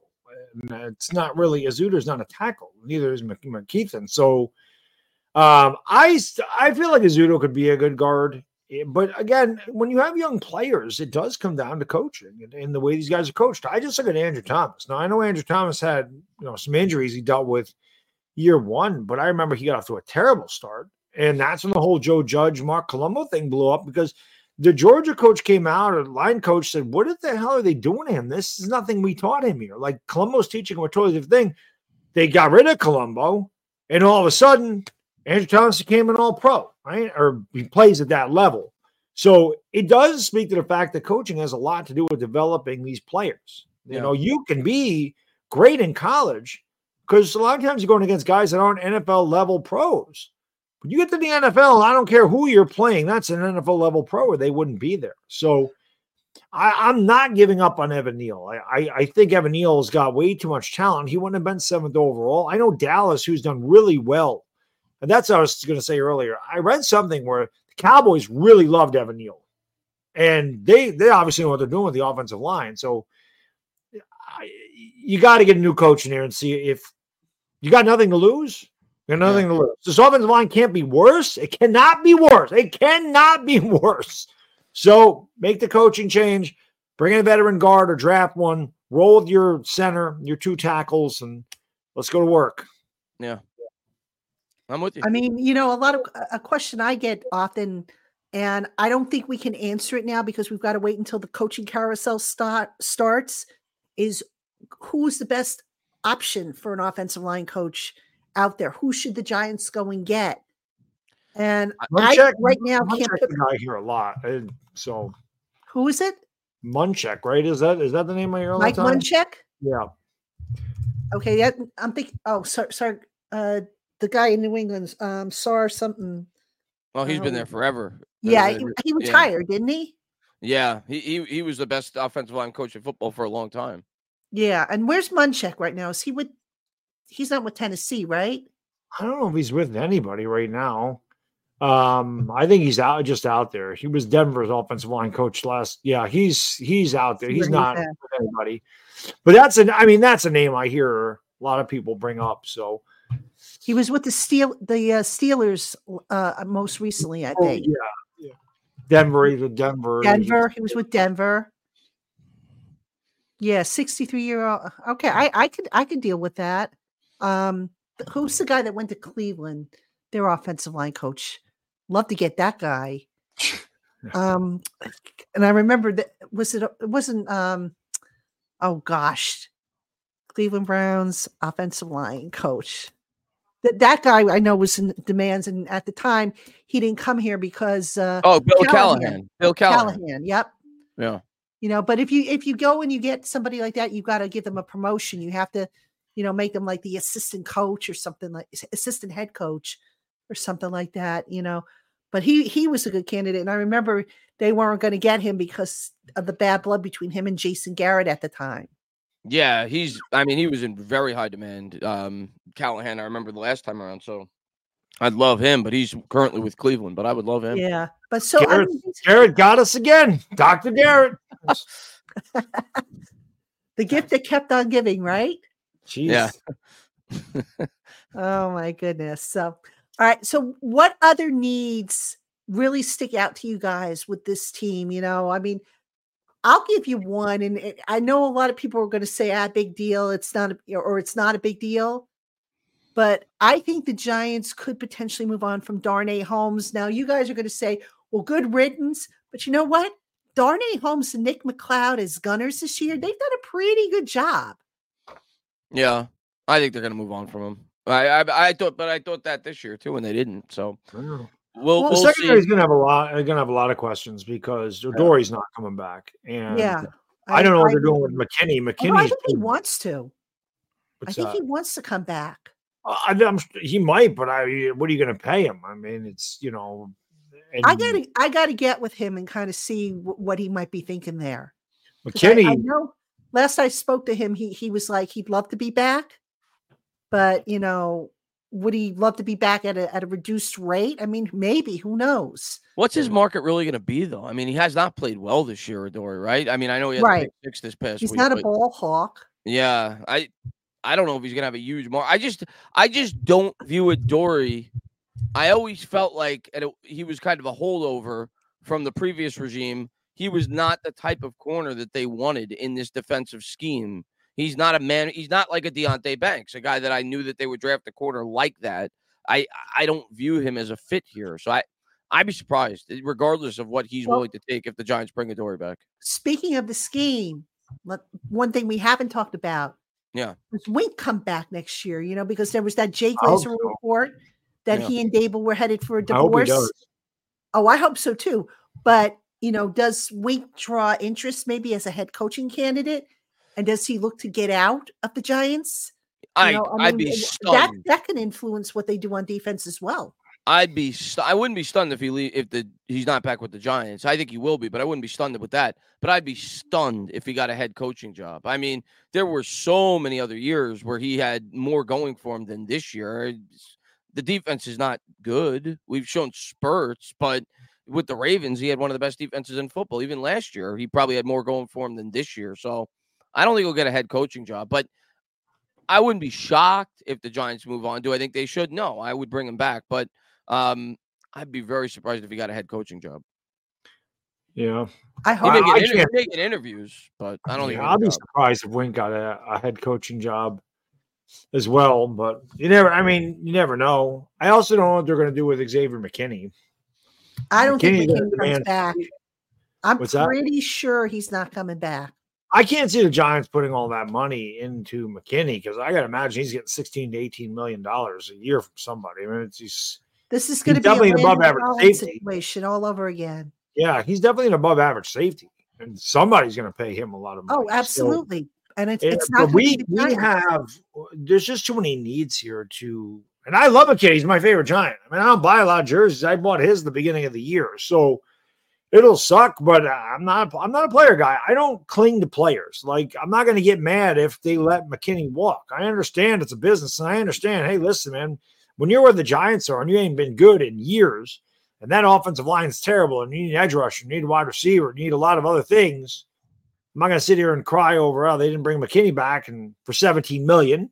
Let Yeah. McKinney go get his money. I don't blame him there either. It's a business. He's, he's going to get paid. too. Think about this. I mean, you cannot bring back, in my opinion, you can't bring back uh, Saquon and McKinney and get a veteran edge rusher. You're just not going to be able to do all three. Right. So Well, I mean, they could tag McKinney technically, but they, they might also they want to tag. Tag's outrageous, faster. Yeah, Is it that? How much is a tag for a safety? it's like 19 million. Yeah, it I that thi- much? it's going to be Oh, then cheaper. there's no way. There's no way they would do that then. Yeah, it's So, outrageous. What is, you know, what is now- the tag? Like the top five of the position, the average of the top five of the position. Is that how they get the The tag? franchise tag, I believe, is the top average of the top five. I think. Okay, then that would make sense. So Yes, now, if too let. McKinney walk, do you feel comfortable with Dane Belton and the guys that they have on the roster? Or do you or do you go and and look to get either a veteran or somebody in the draft? Uh, veteran probably, and maybe draft one day three. Uh, I- I Yeah. Don't- Pinnock's I'm- a really good for us. So I, I am comfortable with Schoen finding somebody that can play. Yeah, I'm looking at it now. Seventeen point two next year for safety is the is the, Well, at least they're not gonna No way tag. they're doing that. that's the But he less projected. tag. tag Barkley by a mile. Yeah, the, the running back tag is Should be Well, 12. twelve point four, which is what it would be for Barkley, right? Because it's twenty percent on top of what. So mm-hmm. yeah, Barkley, that's what it would be for Barkley. So it'd be five more million to tag McKinney. Yep. And Yeah, and that, that five million can go towards an edge rusher. But we're not. We're, we're not going to. If we're going to keep McKinney's not gonna, we'd Yeah, sign and I him. I- I think you know McKinney deep down knows that that that's the case, and you know it's interesting. He's been playing well down the stretch here, trying to put some really stellar films so that he can drive up that marketing price. Yeah, he's definitely played much better uh, since he's had a you know a couple of outbursts that probably weren't the smartest thing to say. But one thing I could say about that with McKinney was it showed he cared to me. I mean, at least you know he again when you're when you're losing a lot of this stuff happens. I think Wink said it best, and there was this report from Jake Laser that oh there was tension and Wink and Daboll don't like one another, and they asked Wink about it, and Wink said, "Listen, this isn't my first rodeo." He goes, "It's, it's the same as it was last year. The difference is when you're eight and four, you don't talk about this stuff. When you're four and eight, you do." And he, that's exactly it. It's exactly it. Losing just it breeds contempt. That's why. They, they, why I always say winning builds culture. The hell with we got to bring guys, good guys in the locker room. It, it don't matter how good they are. When you're losing, you're going to be upset. It breeds contempt. But winning, you know, it builds culture. Last year, you look at just look at the body language. Look at the way they responded to one another last year as opposed to this year. Way Mhm. different, including the coach. Which Brad, you saw that I put on Twitter. It's been a trying year for Daboll. You can tell. You can tell, but Yeah. coach team were kind of threw the stuff down. Merry Christmas, whatever. You this year has really worn on him. So you, you can tell because it's been a bad year. It's been a lot of controversy, injuries, poor play. You know, uh, players you know spouting off McKinney, Evan Neal, uh, whatever. It's just it's not been a good year uh, for the Giants, and he's dealt with adversity, which something he said right at the beginning of the season, which was just an ominous sign when he said, "Well, you know, every year is different." And every player deals with adversity differently, and we haven't faced any adversity yet. We'll see what happens when we do. And there, there it is, all year. You wonder if he knew something back then. I don't know. I, I said it right at the beginning. There was just something weird about the team. I don't know. I couldn't put my finger. The, on it. the thing with McKinney, I think that what irked him is that he saw Dexter get paid, he saw Andrew Yeah. get paid, he saw Daniel get paid.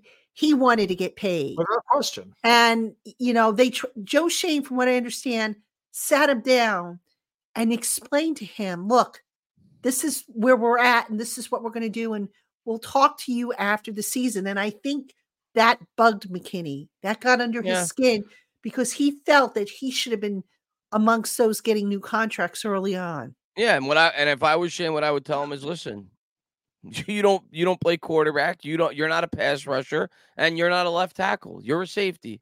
The truth, the fact of the matter is, safeties who get paid usually doesn't work out. How did it work out for Jamal Adams? How did it work out for Landon Collins? It's not a position where you should pay premium bucks. It's a Not- luxury position. It's luxury. Not saying it. Not saying it. He doesn't deserve it.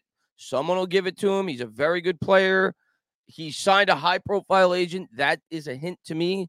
He's not taking any discounts. He's not going to be like, I want to be a giant for $14 million a year. I don't think so. Um, don't think so and if you're the Giants, how are you going to give this guy 18, 19 million dollars a year? I don't think he can. I just Can't. don't. yeah, yeah, and Not I said, unless, you- I not love unless you McKinney, want to but give I'm- on an edge rusher. Yeah, it's the edge rusher is way more important. It just is. Absolutely. It's positional value. This is what I talk about all the time. I, I I'm not going to get hooked on players, and it's an unpopular take for me. And because I'm like, you know what, if they let Saquon walk, I'm okay with that. I, I don't need to give Saquon three more years because the explosiveness since he tore his ACL, it's not there, and this line is not good. Then you don't need a superstar running back to succeed. You need a good running game, And- not a superstar running back. You know, also uh, the Chiefs at- won the Super Bowl with Isaac Pacheco. Is he better than Barkley? I, I, I think I think the people that are at this point arguing for Barkley, I feel like he deserves the money. Like at the end of the day, he may deserve the money, it to him. but the Giants should not give it to him. Uh, that's that's the truth. They should Well- not give they should not give him a franchise running back contract. That's what I mean. Yeah. Yeah, and I, and I don't Look think at how they his will. look at how his snap counts have have have Yeah. dropped. You know, he's not being utilized on third down. And oh, Yeah. by the way, when he when he has to pass block, I don't know about you. Have have you been impressed with his pass blocking? I know I haven't. No. Yeah. It seems So, like I he. It also seems like something. Uh, he's not injured, but like it's everything. It seems like he goes out a lot with something. Like his ankles tweaked, or his shoulders tweaked, or just something. Uh, He's just not the same player. He's dealt with injuries. He's older now. What is he? 20, almost twenty seven? Is he twenty seven now? Or is Next he- year he'll be 27. 27. Right. So it'll be in February, it'll be 27. So he's almost 27. And unfortunately for running back, you're coming out of you're pretty much done with your prime, unless you're just a Adrian Peterson or somebody. But most of the time, running backs hit their prime that when they come out of college, Yeah. which is why they want that contract. I mean, and that's why teams usually give it to them before their contract runs Jonathan out. Jonathan Taylor, perfect example. He got Yep. it because he's Yep. three years in. Yeah. Yeah. So that's the big difference. And now he's 27. He's dealt with another injury, and he's averaging four yards a carry. And part of that's the offensive line. I I understand that, but he's not what he was when Eli was here. When I- I, I- saw I still- Barkley and that year, it was just he was. Maybe, maybe this is me being too, and I agree with you. He's not the same player he was his rookie year. But maybe this is me being too optimistic. I, I do think they're going to get something done because I don't think I think Barkley's so, market too. is, is going to be as high as people think outside of the And he Giants. has a new agent too, don't forget, who Yeah. came in late into the process last year. Yeah, I don't know what it'll be, but I think it'll maybe three for twenty-four. Three. I don't think it's three for twenty-seven with like an out after two. I don't think it's going to be like a break the bank contract. I do think that they're going to come to some kind of middle ground this offseason. Yeah, well, uh, like I said, eh, I'm uh, my point. Eh, like if they let him walk, I'm not going to be upset. I no, I, don't. won't be I upset either. Yeah. Right. That's what I'm saying. I don't get hung up on players. Yeah. Eh, I just don't. I, I- I'm not mm-hmm. going to get hung up on a guy because I like him better than other players or I have my favorites. We all do. And I'm not going to say, oh my God, they got to they got to get Saquon back here because he's Saquon. Yeah. Saquon's going to be gone at some point, whether that's next year Yeah. whether it's six years from now when he retires or whatever. I You- wouldn't put big money into a guy who comes out on third down. And interestingly, I said at the start of the season that I could see that being the case to keep him fresh. So I don't know. I I don't think I would invest huge money in him, if they can get something done modestly for two years, I would take that. I would Yeah. definitely take that. Yeah, I think they will. I, I think. Saquon wants to retire, John. I really do. And I, I think too. And I think he's also smart enough to realize he's a year older. He got hurt again. Not his fault. It happens. It's the NFL. Yep. You're not going to be as attractive this year. Last year, he would have been. He would have gotten, I think somebody would have given to him, but I don't see him getting more than maybe nine or $10 million a year in, for, in, if he even hit the open market because if that much. because teams see around the league what the running back market is, and it only goes down and down and down. You could draft your next great running back. It's just, it's just the- the sad reality of the position. Right. A lot of a lot Yep. of players did get tagged this year. You know, Zeke, Ezekiel Elliott walked. They tagged Tony Pollard. They tagged Josh Jacobs in in or, uh, Vegas. You know, they it's it isn't what it is because running backs getting phased out. Reason being, all these mobile quarterbacks Yeah. that, that take touchdowns to the running back. I mean, Jalen Hurts has what 14, 15 touchdowns. Now, 15 years ago, that's D'Andre Swift, right? But if you get down to the two yard line, you're like, I don't need the damn running back down here. I got the quarterback that we're either going to quarterback sneak, we're going to roll the quarterback out, we're going to bootleg it, we're going to we're going to RPO, whatever the hell they decide to do. Quarterbacks can move now. Quarterbacks can, you know, take those touchdowns away from running backs. Running backs really get paid on, on that. That's where you want your running back. In between the 20s is great. And running game is very important. What again, the running game is very important, not the running back, the game itself, the ability to run the football with no matter who's there. So exactly. you know, Barkley was nice to have a hey, you know, he can bust a 70 yard touchdown run. That's awesome. But what about the other 17 carries where he's getting three yards or two yards or minus two yards? And Yeah. you're going, you can't convert third down because you can't run the freaking ball and it's third and nine all the time, or you can't get one yard on third and one because well, the line stinks, the running back don't hit the hole, or whatever the case may be. Yeah. It's, it's the running game in Yep. general. you know. Yep. And Absolutely. I'll be honest, maybe his ACL has something to do, like his injuries have something to do with it. I don't see Barkley finish runs. Barkley doesn't finish the run. Yeah, He- next time he lowers down his shoulder, will be a first. Yeah. I'm I'm with you on that. All right, here's one we haven't talked about that I think we need to talk about. Would you run it back with Darren Waller next year? Yes.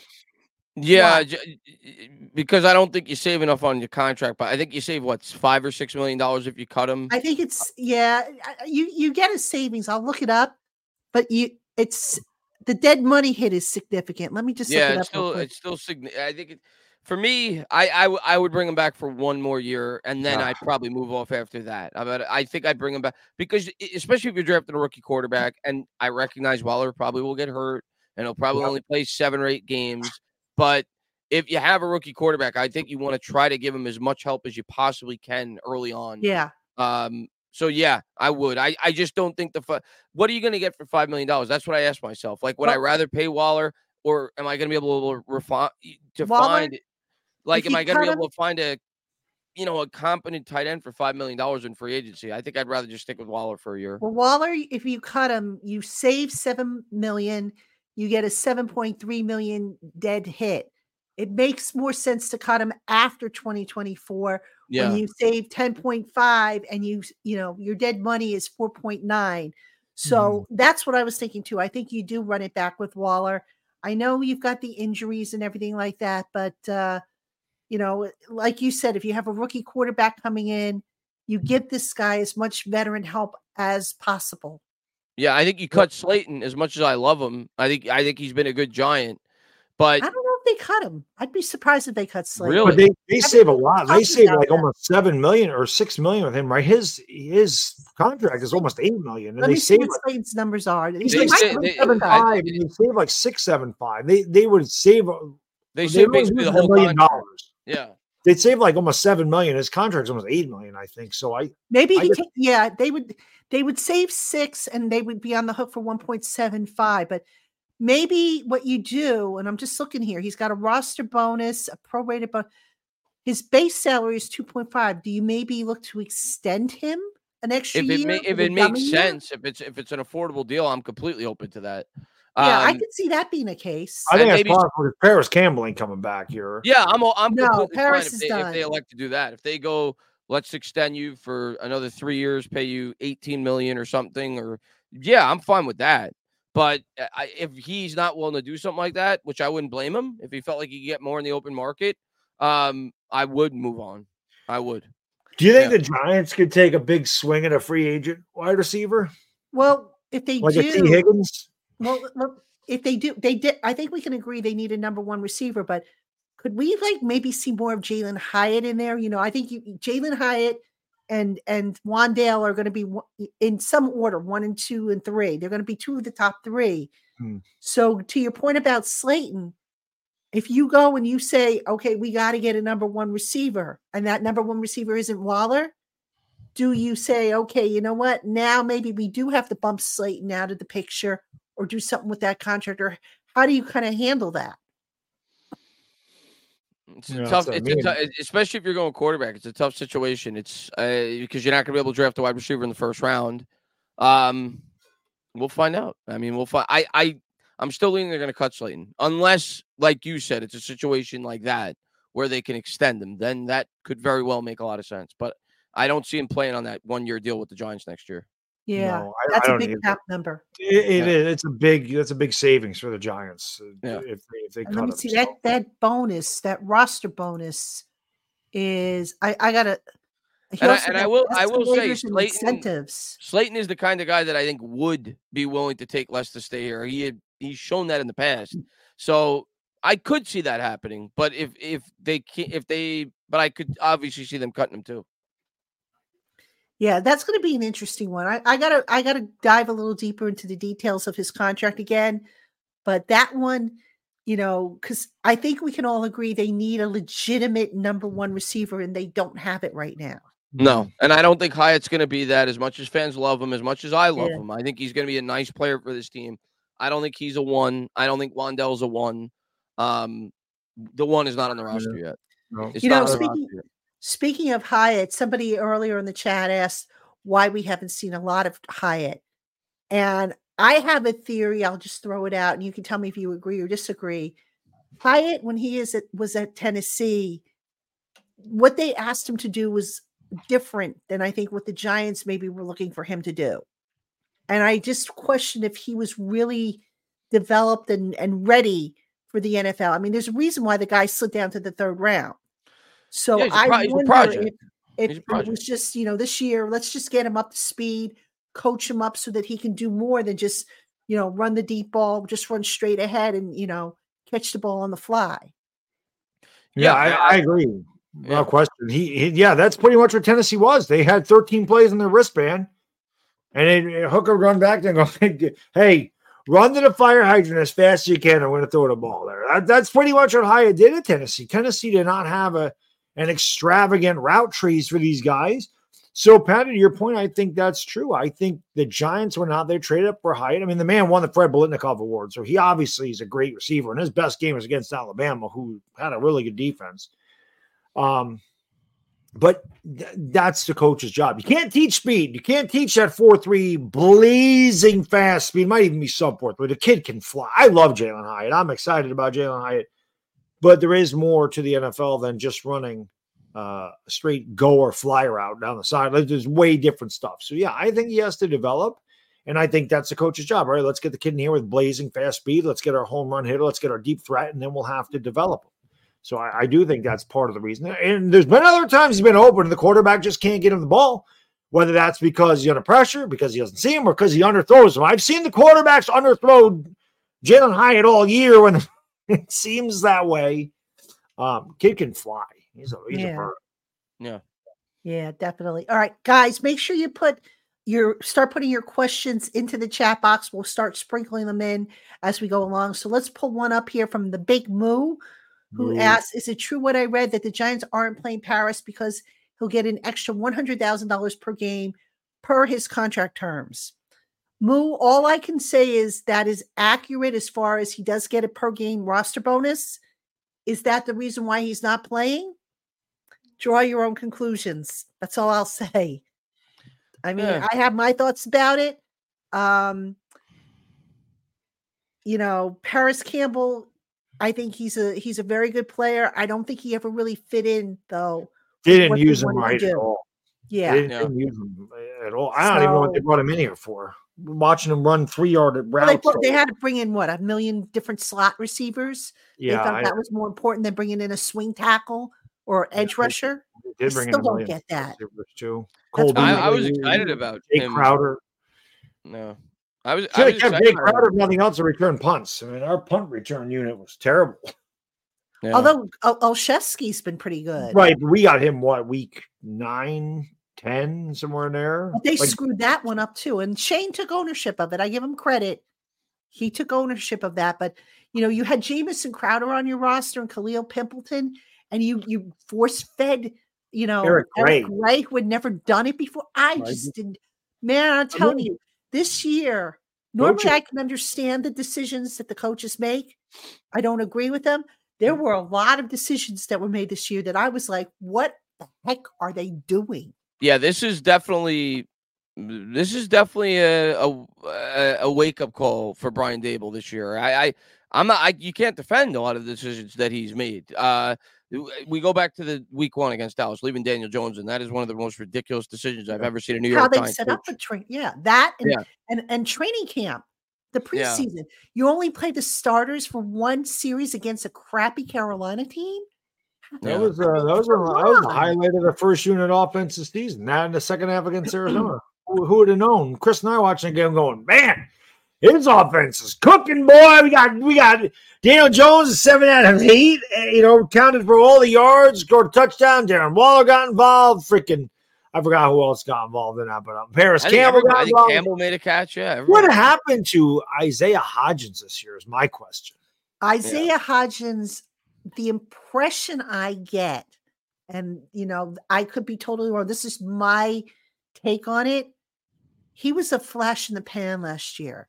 A guy that came in, you know, they were having injuries and, and losing guys. He knew the system. He was able to step in and help them. They wanted to maybe gravitate towards the next level of the offense. And the level that they were looking to kind of gravitate to doesn't really fit what Hodgins can do well. That's the impression I got.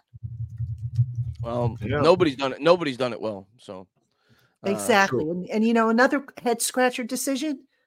And I love the guy. Everybody knows I love him. I've gone on record as saying it. Sterling Shepard being on this team. You he know, hasn't been, he hasn't been I used. love him to pieces. Yeah. But he's taking up a roster spot. And and what really are they getting out of him other than, you know, a positive attitude, a guy who coaches guys up? I mean, if that's the case, bring him in as an assistant coach or something. Yeah, he doesn't right. contribute on special teams. I I agree with you. I thought at the beginning of the year, I'm like, all right, kind of makes sense. Wan'Dale's not playing. Right. Kind of kind of makes sense. But if we're being honest, and I, and Schoen would probably say this now, if they go back in time, they would have rostered Jamison Crowder. Uh, could, for oh, the punt returns alone, they would have they would have rostered Jamison Crowder and not rostered Sterling Shepard. It made a lot more sense to roster Crowder just for the fact that he could return punts. Yeah. Yeah. Yeah. Yeah, absolutely. All right. Uh Moo's got another question here about Eric Gray and why isn't he out there at all? I'm not so sure his pass blocking is up to snuff, Moo. I think that's a big reason. Usually with a young running back, if he's not playing, it's because his pass pro is not up to snuff. So yeah, that and also, you know, he lost time because of the injury you know, sometimes you got to take a step back with these young guys, you know, as, as, opposed to throwing them back out there in the deep, deep end of the pool. Let them catch their breath a little bit. I think Eric Gray will get his, um, you know, his his opportunity. It just won't be this year. And oh, by the way, did everybody see Gary Brightwell suddenly disappeared from the injury report? He was supposed to be in the 21 day window, and he mm. is now off the the injury report, which to me says he ain't coming back this year, which I'm not surprised. I gotta be honest, I forgot he was even on the team. I was surprised he made the team. I, I thought I thought uh, Corbin stood a good chance to make it over him. And yeah, uh, well, I, am guessing uh, Brightwell is because of special teams. Yeah, no, that's exactly why I made it. Um, yeah. But yeah, Gray. I just I think he'll get more of a role next year. I, I don't think he'll necessarily be a so starter. Too but he'll take over like Breida's role next year. Like I think he'll be if we bring back Barkley, which I still think we will. I, I think he'll be the primary backup to Barkley. Yeah, I think Breida moves on. He's a free yeah. agent. Yeah. Uh, I see James Vegas asked about Breida and uh, you know why is he getting snaps because he's experienced. He can pick yeah. up the you know pick up the blitz, pass pro, and all that stuff. So that's why he's getting snaps right now. All right, Jordan Samiti asks, who would replace T Mac if they moved on from him? You know, this is going to be very unpopular. I'm you like sure. him? But, no, Go Judge. I'm not so sure they move on from T Mac. I, I go back and forth on this. I mean, there are days when I think they absolutely should, but I just get vibes that that he might be here again next year. I mean, I'm not sure why I'm picking up these vibes, but part of the problems you know, you lose Gano, and now you're on what your fourth kicker. Gillan's hurt. You know, the the the punt team for for a while there was was uh, I think the number two overall punt team, the punt coverage team. But then you look at you know the the mishaps, like not having enough guys on the field, guys not maintaining their their lanes, and I don't know. I go back and forth on this. I really do. I mean, I think I you should be. I think you should be fired. I, I I think a change is needed too, but yeah. I'm not so sure that it will be. And I'm not usually a guy that likes to like call for people to be fired. I the special teams has been bad, and this year, yeah, it's shown glimpses of being better. But the special teams have been bad here for the last three or four years. Yeah, uh, exactly. That that would be you know my strongest case for arguing to move on. Yeah, you know, but you know, I, I get rid of him. I get rid of look at next last year really. I get rid of Johnson too. I'd get rid of the the old line coach and the special teams coach. They'd be the first who, two out for me. Who who yeah. else would you get rid of from the coaching staff? If I'm Daboll, Kafka, I'm firing Kafka because especially if you're bringing in a rookie quarterback, I would imagine he's got it. Yeah. Oh, there's no question. Yeah, because I'm. It's on me now. Like if I'm Daboll, I got this job because I'm an OC, because I'm an offensive coordinator I'm I'm putting the ball in my uh, my job is now I'm on the hot seat going forward. This this rookie quarterback, I'm going to live and die. This is my job. I'm going to be the one calling the plays. So if I'm Daboll and we're drafting a rookie quarterback, see ya. Good luck Yeah, somewhere else. I'm with you on that. Yeah. And you promote maybe Shea Tierney, who I think would get the job as OC, but he would kind of be like that Mike Sullivan OC, where he's got the title, but Daboll's really the one who's going to call the shots. I still say that's how it's headed. I think that the Giants are going to, you know, in time, Daboll's going to go back to calling the plays, especially they bring back Wink. It makes sense to, you know, Wink's experienced enough. Let him run the defense. Don't worry about it. You know, get it, you know, whoever the special teams coordinator is, let him run special teams and let Daboll focus on getting that quarterback that they're going to bring in up to speed. That's what I think is going to happen. Yeah. Amazing guy doesn't like us saying that. Read his last comment. I know he loves Daniel Jones. Well, I mean, you know, amazing guy. Joe Schoen has said they're going to address quarterback, whether it be a draft pick or whether it be a free agent, or it might be both for all we know. Maybe they bring in a, a- a free agent on a on a cheap deal. They're gonna they're gonna do it. I mean, whether you like it or not, that's a reality. Well, Let- like let- I said earlier, it doesn't it doesn't matter what you like or what you don't. It's Yeah. not our decision. It's, it's Joe Schoen's decision. You, know, you don't. Joe Schoen don't care what the fans think, right? Fans play Madden. We sit here on YouTube, Twitter, whatever. We we give our opinions, but there's a reason that we are where we are, and he is where he is. So Mhm. again, if you're Joe Schoen, and I'm not even talking about being a GM of a of a football team, I'm, I'm talking about your job. Talking about job security. If you want job security, and you say if I go with a rookie quarterback, I'm buying myself at least at least three more years because he probably isn't playing next year, and then you're going to have two years of him at least, you know, on the clock. So you, you bought yourself an extra three years. Yeah. If you stay with Daniel Jones, and again, I know I said this already, lack of production aside, Daniel Jones, say Daniel Jones comes out next year. First three games, Giants are, you know, one and two or two and one.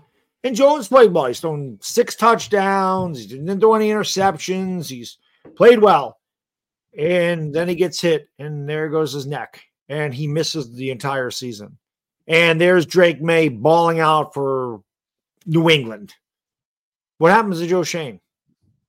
Bye. Joe Schoen can't take that chance. That's why the quarterback makes the most sense for his job security. And for the fact, again, we're going to be in year six of Daniel Jones, and we are still making the excuse he has no weapons, he has no line, he's had all these coaches. You should be able to see some quality in this guy. There should be a wow factor with him. He was drafted sixth overall. Now, is that his fault? No.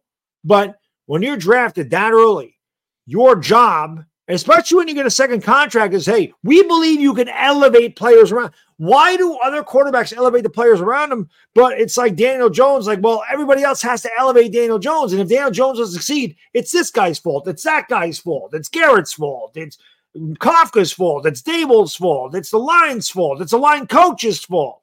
It's the receiver's fault. They can't get open. They drop passes. How long are we going to do this?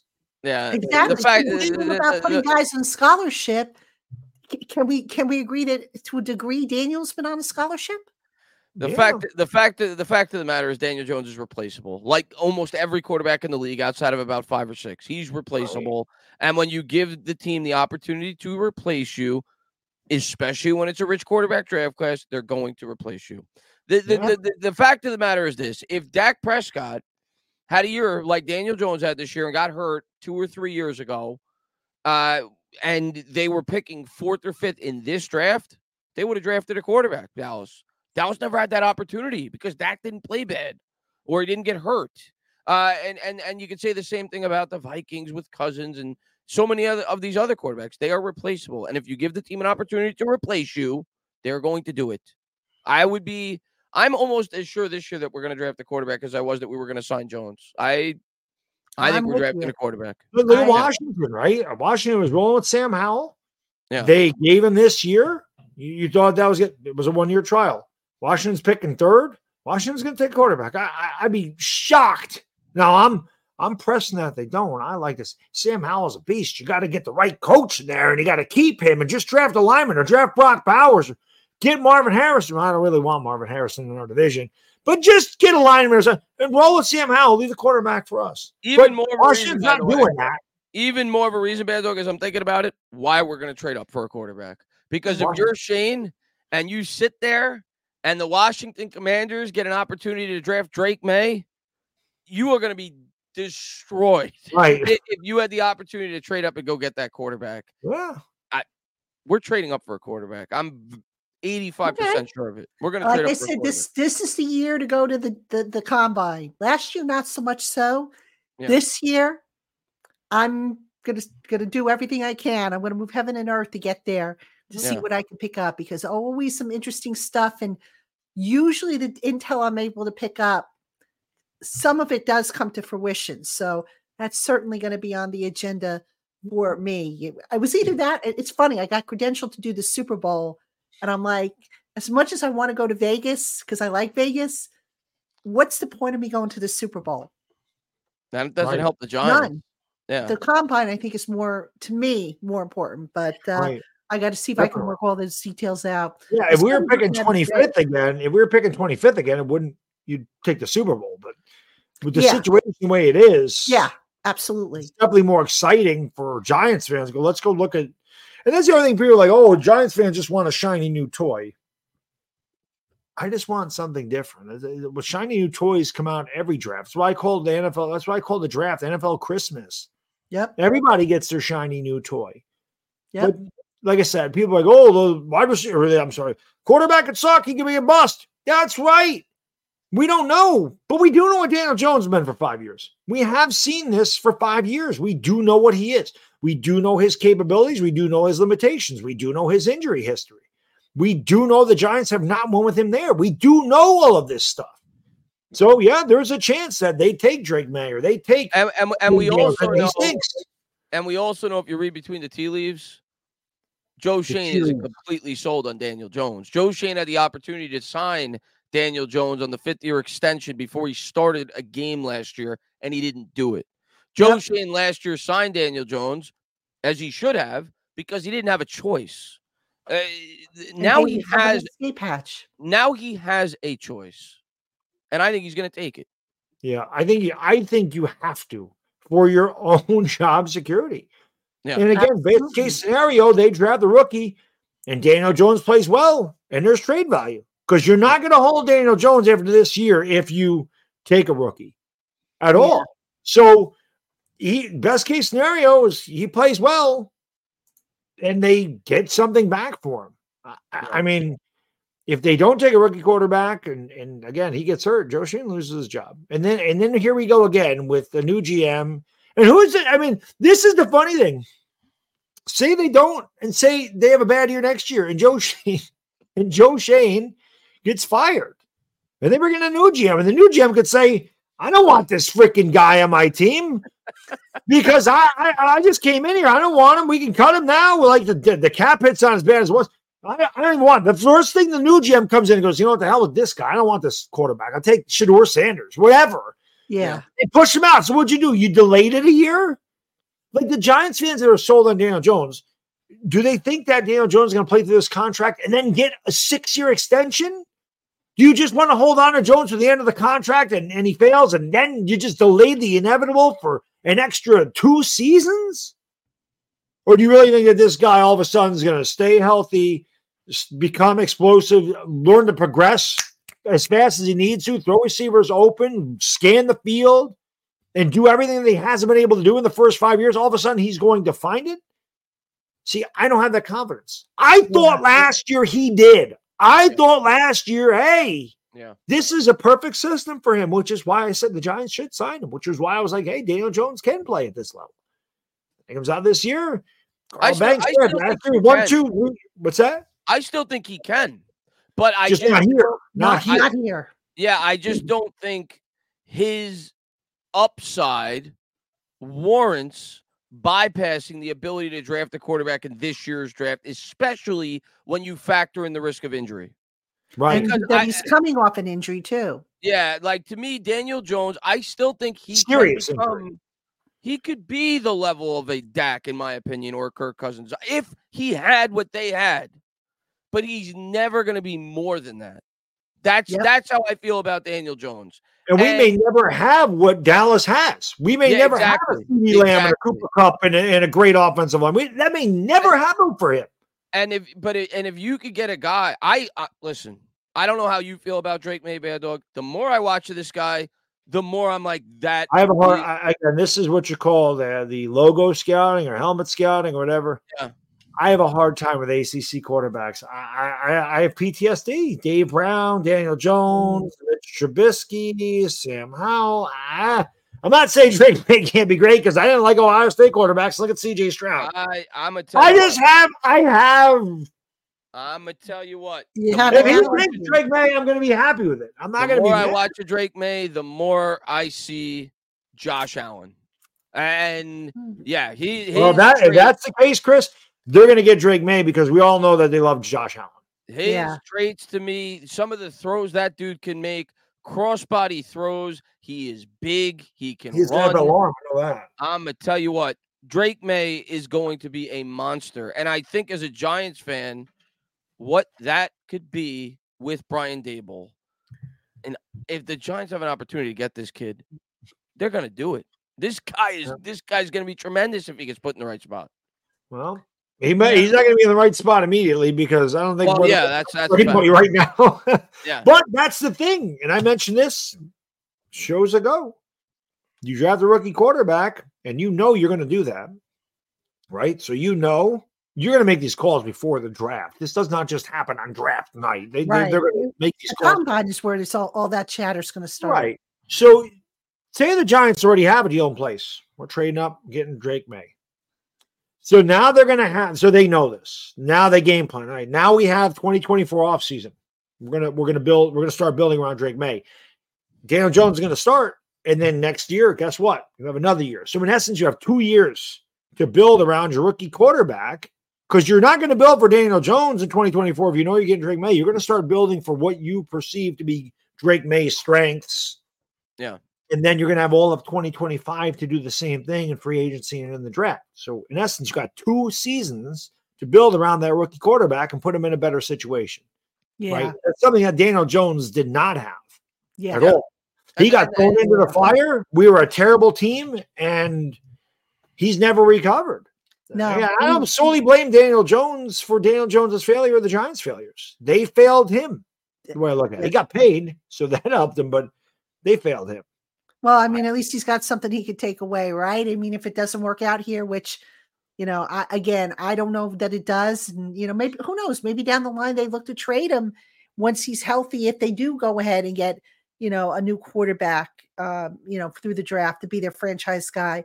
Certainly a possibility, I would think. So, Yeah. Anyway, let's take our last break. Um, I got a quick break I got to take, and then we'll continue taking your questions. So pop them in the chat box, and we'll get to them uh, right after this.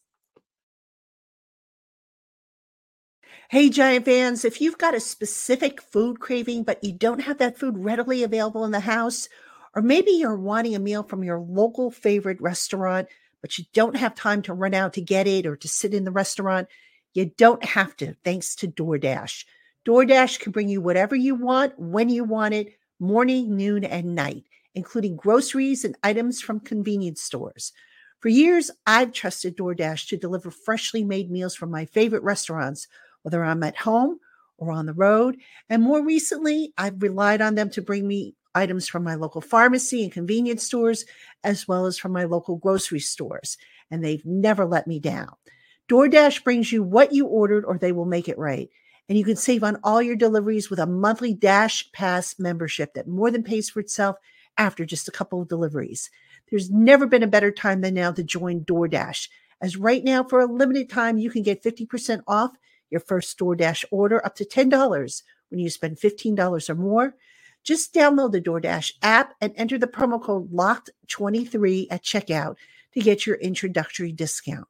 Offer subject to change, terms apply.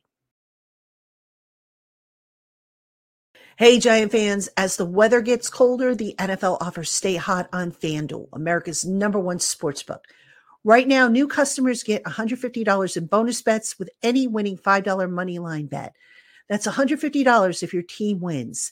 If you've been thinking about joining FanDuel, there's no better time to get in on the action. The app is so easy to use. There's a wide range of betting options, including spreads, player props, over-unders, and much more. So visit fanduel.com slash locked on and score big this NFL season. FanDuel, official partner of the NFL. All right, everybody, welcome back to Locked On Giants Live. You got Train and Tana and Dog. And you know, guys, it's interesting the DoorDash commercial, and I'm thinking to myself, gosh, we haven't talked about food yet. It seems like we always talk about food on this podcast, and and uh, you know, I don't know what you guys are planning to do for New Year's Eve. I know I've got a obviously I've got the Giants game on Sunday, but tomorrow I'm having my New Year's Eve celebration. Going to go to a nice little grill uh, up in uh, northwestern New Jersey to celebrate a little bit early. I wish I could show you guys the prime rib roast that we had for Christmas. Ten. Oh, you had that too? That's exactly what we had. Yeah, ten pounder. It was fantastic. I think ours was thirty pounds. that was from my Christmas. Sister-in-law, my sister-in-law, my sister-in-law yeah, went to get the. She went to get the meat, and she goes, "It's very strange." She said, "I've never seen this." She goes, "I was walking around with that meat in my cart, and she goes, all these guys kept looking at me." I'm like, "Yeah." And they were definitely looking at the meat because it's what we do. We, uh, she goes, no, I, I she's like, I know. She goes, you probably just never seen a woman with literally it was 30 because we have a bit, my wife's got a big family. So yeah, that's good too. That was good. But New Year's Eve for me, it's um, you know, there's no celebration. I got the Giants, got the Lakers, and then I'll go mm-hmm. upstairs and watch Twilight Zone and I fall asleep. I'm almost 50. I don't care about the New Year. yeah, that definitely. But uh just had to throw that in there. And by the way, DoorDash is actually a, a, a, a one of the many services I use, and I recommend it if you guys don't already use it. But anyway, my wife uses it all the time. I, I live on DoorDash. Something my husband loves the convenience, but anyway, let's get back to giant football.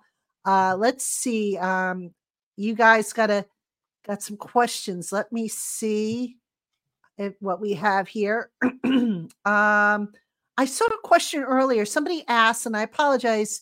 Um, I don't. I didn't mark it, but somebody asked if there would be a concern if Brian Daboll took over the play calling and how would that affect game management, something that he hasn't really been good at this year. And mm. I I wouldn't be too concerned about that because that could be just reassigning whoever's doing like, you know, recommending to call for a challenge and other stuff. That might just be a shifting around of the duties. I mean, what do you guys think of that?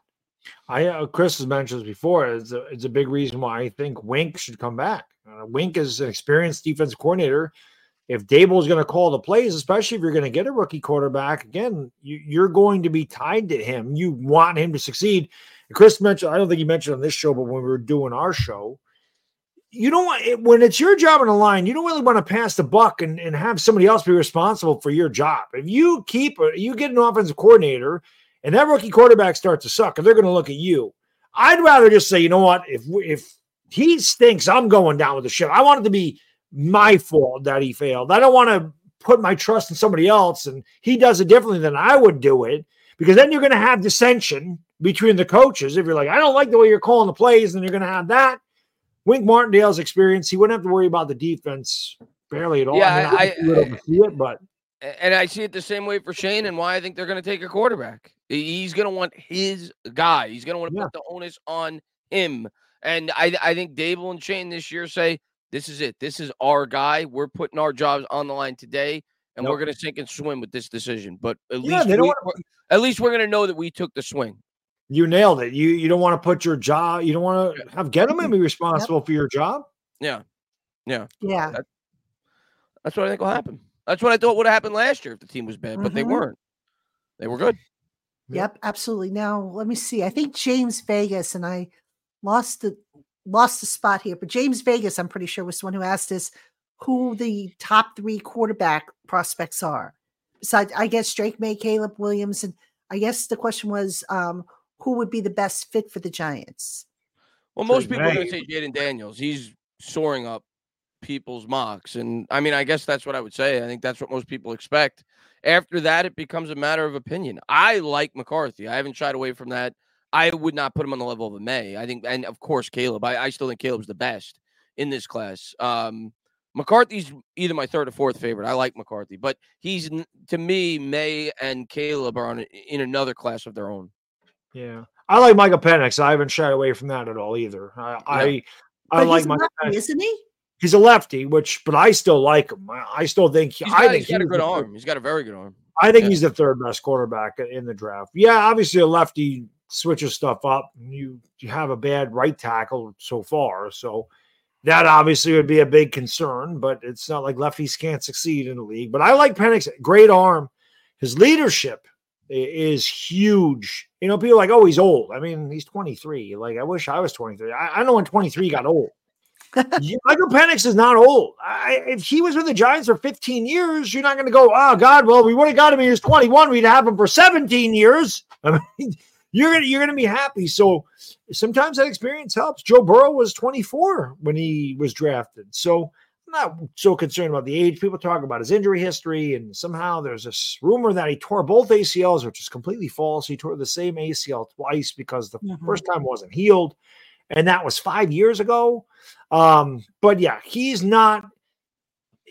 You watch him throw the ball; it's amazing. But Jayden Daniels is that wow uh, talent. So again, like Chris said, it's a matter of preference. I do think that K- that uh, Caleb Williams is the best, though. I, I love Caleb. Yeah. I'll stand by that. I think he's got the highest ceiling. Yeah. Um, mentally, there's questions there. And listen, man, Joe Schoen's got his favorite too. We all have our favorites. Schoen's got his. Schoen's the one that matters. We'll see what he does.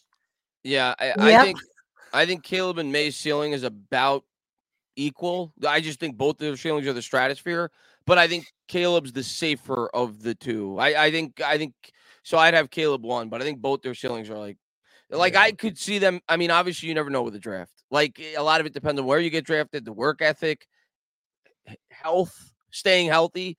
But like to me, like they could be on the level if all pans out of the upper. And I don't mean top 10. I mean the upper echelon quarterbacks. Right. The the and Allen, the Mahomes, like they could be that level. They have that potential. And that's what the top 30 visits are for. Yeah. To, to yeah. get to know the guy to see if they can handle. They ask these tough questions, see what their personality is like. And that also goes into not just the combine, but they have these visits for a reason. And when yeah. they yeah. have all these interview processes and they go through all the film and they look at all this stuff, that's how they come to their decision. They're yeah. obviously physical your physical talent may jump off the page where they go, Well, I don't really like his answer to this, and I question this about him. And you know, instead of you know, yeah, Caleb Williams being there, we're gonna we're gonna take Drake Maye or vice versa, or whatever it is. So yeah.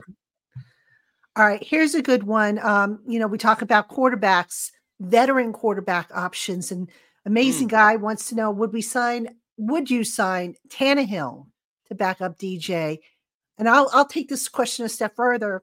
Which veteran quarterback do you think maybe would be a good fit for the Giants? I think that's a good one. Like if the Giants didn't draft a quarterback early in this year's draft and they said, let's take one in the fourth round, fifth round, developmental. I think Tannehill's a good fit. Uh, naturally, I think he plays a similar style to Daniel Jones. It's why they frequently compare Daniel Jones to him. Um, that's not a bad option for a, a stopgap backup. Uh, I don't think Giants fans would be happy with that. But if they didn't draft a quarterback early in this year's draft and they wanted to go that route, which I don't think is the right decision, uh, I would rather spend our cap money elsewhere and draft our future quarterback. But if they elect to go with Jones this year and um, they want a solid veteran presence, a guy that could push Jones and potentially start early on in the year, yeah, I think Tannehill's a good fit. I wouldn't have yeah. a problem with Tannehill. Yeah. I mean, I don't think they're going to bring back um, Tyrod Taylor. I you know, either. I mean, T- no. Taylor, I think is going to look to move on, and that's why these next two weeks are so important for him. You know, to really show it. But uh, Tannehill, I mean, as as a stopgap, I can live with that. Yeah, I, I think he's a good fit for a natural backup for a guy like Daniel Jones. Yeah. Okay, let's see what else we got. Somebody also mentioned uh, Flacco, but Flacco is more of a statue, right? If I'm not mistaken. It's crazy to me what Joe Flacco's doing. I was I was watching that game on Thursday night, and I'm like, because the Jets and Browns are like identical. Like both of them have great defenses, and I'm sitting there, I'm saying to myself, if the Jets, if the Jets would have signed Flacco as soon as Rodgers, Yeah, got hurt, right. this might have been the Jets. The Jets might have been 11 and five right now. I I can't believe got it. They're the passed on it. Jets. They're the Jets. He They're the Jets. But They're the Flacco's Jets. Flacco's playing out of his mind. He's playing great for the Browns. Flacco's probably going to be AFC Offensive Player of the Week with that performance. He Yeah. might be comeback be- player of the year the way he's played. He threw the dude threw Good for for like him. he threw like 1500 yards the last like four weeks. He's been playing out of his mind. Listen, Joe Flacco has as many passing touchdowns this year as the Giants do. That's all you need to know. the fact they we both have 13 passing touchdowns. Giants have 13 passing touchdowns all year between all three of their quarterbacks. Flacco's got 13 in five weeks. Yeah, Hmm. it's been wild. Muted Growl has this statement. Go back and watch the Vikings playoff game and tell me DJ doesn't have the talent. I think he Shall we debate this one? I think It's he one does have in five I- I- years. I- right? He has talent. yeah, but I think he, I don't think he has elite talent, but I think he has top 10 talent. Top 10 talent doesn't always work out. Jake Plummer, a top 10 talent. Josh Um, Rosen had top 10 talent. Yeah, Mhm. but yeah, I do think Daniel Jones has talent. Uh, he's I would call him like a poor man's Josh Allen. He's not on that level, but he's he has talent. He has ability, but I don't think it's going to work out here. I hope it does. Like if they keep him, I hope he becomes the next incredible quarterback. But I'm at a point now where I'm like, I think it's time to move on. The other thing is, Chris, for every game, somebody says, go back and watch a Viking game. I can tell you, go back and watch these five games. Yeah, Mhm. What what changed in the Vikings game? Was was the line any a, a lousy defense. well, right. it. I mean, I can go back and name a number of games where he didn't play well. And what's the difference? So you're going to pick out one game in five years, and then I'm Yeah. going to show you film on this. So go- go back to you know 2021 when they played Tampa and he threw the the pick to the lineman when he just threw it right to the lineman. Uh, Oh, well, that was because that was because this guy ran the wrong route. So of course there's going to be an excuse. I think it was Bobby Skinner. It might have been Bobby Skinner or Doug Rush. Somebody put put a post up and said, "What was the turning point for you when you turned off of Daniel Jones?" Yeah, it wasn't him. It was Spartan Mike because I responded okay. to it. And that was it. I said, listen, I, I wanted to believe after last year that he could do it. Mhm. But that game against Tampa, that was really when I just was, I can't, I'm like, I can't support him anymore. And then I was on his case for years. And then last year, I'm like, maybe just, maybe he needed Brian Daboll. Maybe that was the guy that got the best out of him. And then this year was just, again, he's hurt. I, I mean, I, I don't know what else to say. He's hurt. Yeah, and and I see Pete say, "Come on, Tana, top ten talent." Yeah. What? That that's not, that's not saying I think he's a top ten quarterback. That's saying I see he has tools if everything came together to have to be a top ten quarterback. Do I think everything's going to come together? Of course not. No, I don't think he's going to be a top ten quarterback. But I see the tools. Like I could see why he was drafted in the first round. I see the tools. I see tools with several quarterbacks though, and several quarterbacks don't work out. Right. Yeah. Josh Rosen didn't work out. Yeah. Sam Darnold didn't work out. Mitch Trubisky didn't work out. yeah. Know, I mean, sometimes Jake just- Locker didn't work out. Jake Locker. sometimes you just have to cut your losses. Yeah. And you know, six years you've had with this guy. Yeah. You know, how many how much look, I wanted Daniel to work out. I was I was actually, you know, I'm like, please let him work out because I was getting tired of all the people coming at me and saying, Oh, Daniel is trash, blah, blah, blah. Let's be honest, guys. The guy's processing speed is a problem It's slow. you know, he took a step back. His internal clock is all messed up. And I get it. Yes, the offensive line was garbage, but you, ha- you can't expect everything to be perfect in front of you. At some Right. point, you have to say, okay, you know what? My offensive line maybe isn't the greatest. So maybe, you know, you do like a young Aaron Rodgers. You run around and you buy time in the pocket and you make these these great throws. I don't know. There's there, I just know that you can't expect everything to be perfect. And that's the impression I kind of got with Daniel Jones. He's not a franchise quarterback. That's all you need to know. And that's it. And if you have an opportunity to take a guy this year that you feel could be a franchise quarterback, you do it. That's as simple as there listen- is. That's it. Eh, He's not a franchise quarterback. For me, We the people that out always- guy keeps beating the drum here. I think, in favor of Daniel Jones. I I, I get what you're saying, amazing guy, but I'm sorry. I, He's not a franchise quarterback. At some point, you got to you got to say, all right, you know what? He got the opportunity. You know, he, yes, the situation wasn't perfect, but you know, at at some point, you just got to say, all right, when's it on him as opposed to his environment? Stop making excuses for the guy. Well, I see it. I see. I see it. And I love Fabian. Uh, big defender of Jones, much like amazing guy. He says Eli spent 10 years of 16 in misery. Eli Manning won a Super Bowl in his fourth year in the NFL. Right. An amazing guy is saying even Mahomes is struggling. I'm sorry. Mahomes has 26 touchdowns and eight inter- or 14 yeah, you're going to compare Mahomes to Daniel Jones? Come it's on. Not, the real quarterback play across the board this year is down because teams are going to two high safeties and they're making everybody beat them at 12 play drives as opposed to three or four play drives. But Pat Mahomes, why? I've seen this before too. I also seen this stat. Oh, Daniel Jones' year last year is the same as Lamar Jackson's this year. Number one, no, it isn't. And number two, just watch the guys play. There is no way feasible.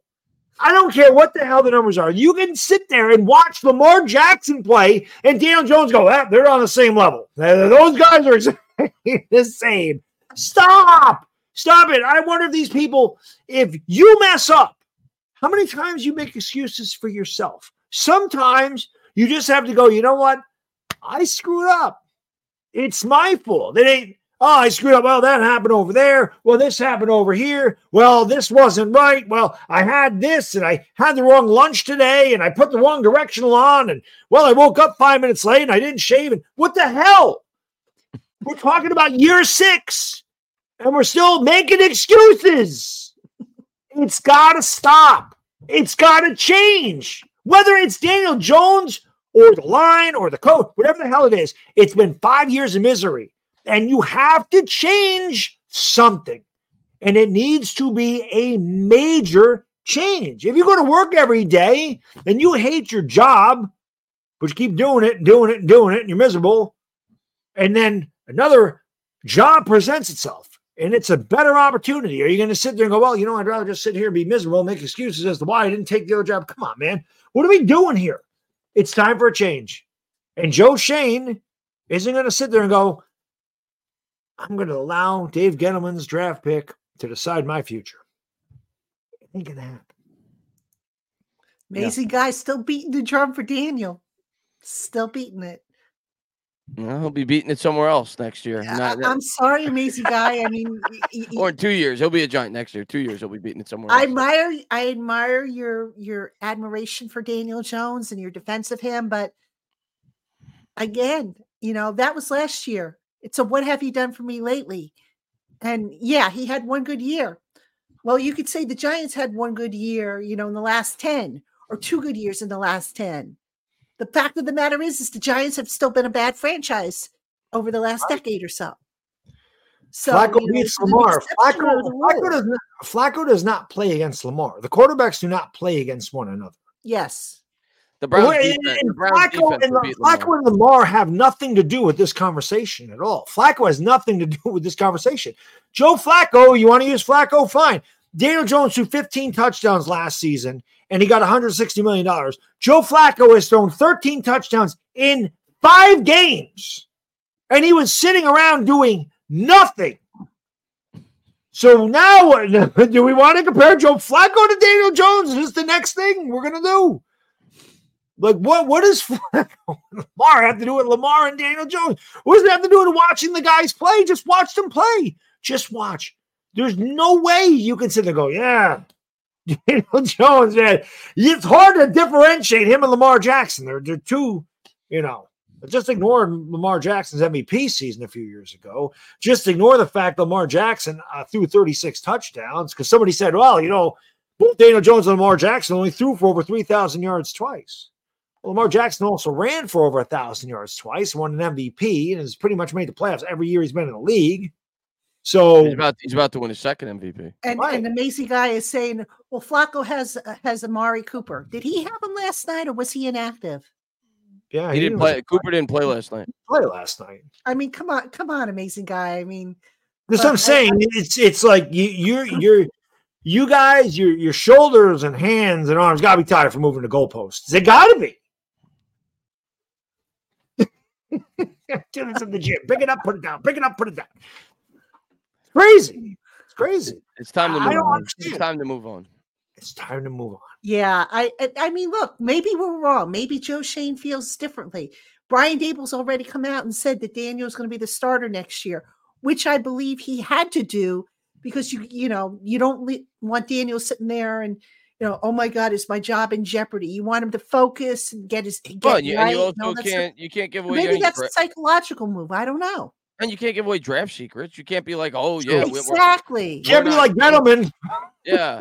So Oh, and, and, and by the way, technically speaking, he's right. Daniel Jones will start next year to start the year, Regardless. regardless of what we do. So right. I don't. uh, He didn't lie, but he's not going to be like, oh yeah, well no, we're we're, we're probably draft. We're we're going to do everything we can to trade up the two to get Drake Maye. He's not going to tell you that. It's not going to happen. No, Right. of course not. Yeah. Yeah. So you know he had to say it. He couldn't. He couldn't go in and say, "Well, we don't know who the quarterback's going to be." Yeah. I Because now also love when people- what you're going to do. When people sit there and say to you, "Oh, you just hate Daniel Jones," it's the farthest thing from the truth. I'm just being objective, and I'm just telling you this is what I see. I'm not making ex- uh, Listen, I'm a Gen Xer. I don't make excuses. Right? players players make plays. They don't make excuses. I'm not making excuses. I screw up. I have a bad take. I own it. I don't sit there and go, "Well, you know." This is the reason I came out. That no, it's my opinion. I'm wrong. Okay, I'm wrong. I'll be wrong again. And guess what? I'm right too. Who cares? Who cares? Everybody's right. Everybody's wrong at some point. But it's Right. like this day and age, for some reason, people just they'd rather they'd rather just be right instead of being better. Like you have to think deep down inside, as people know, there's a reason this is not working here. There's a reason the Giants are really bad. It's not 100% Daniel Jones's fault. And nobody that's saying replace quarterback saying it's all because of Daniel Jones. And all we need is Drake Maye. And, and we'll be 17 and 0.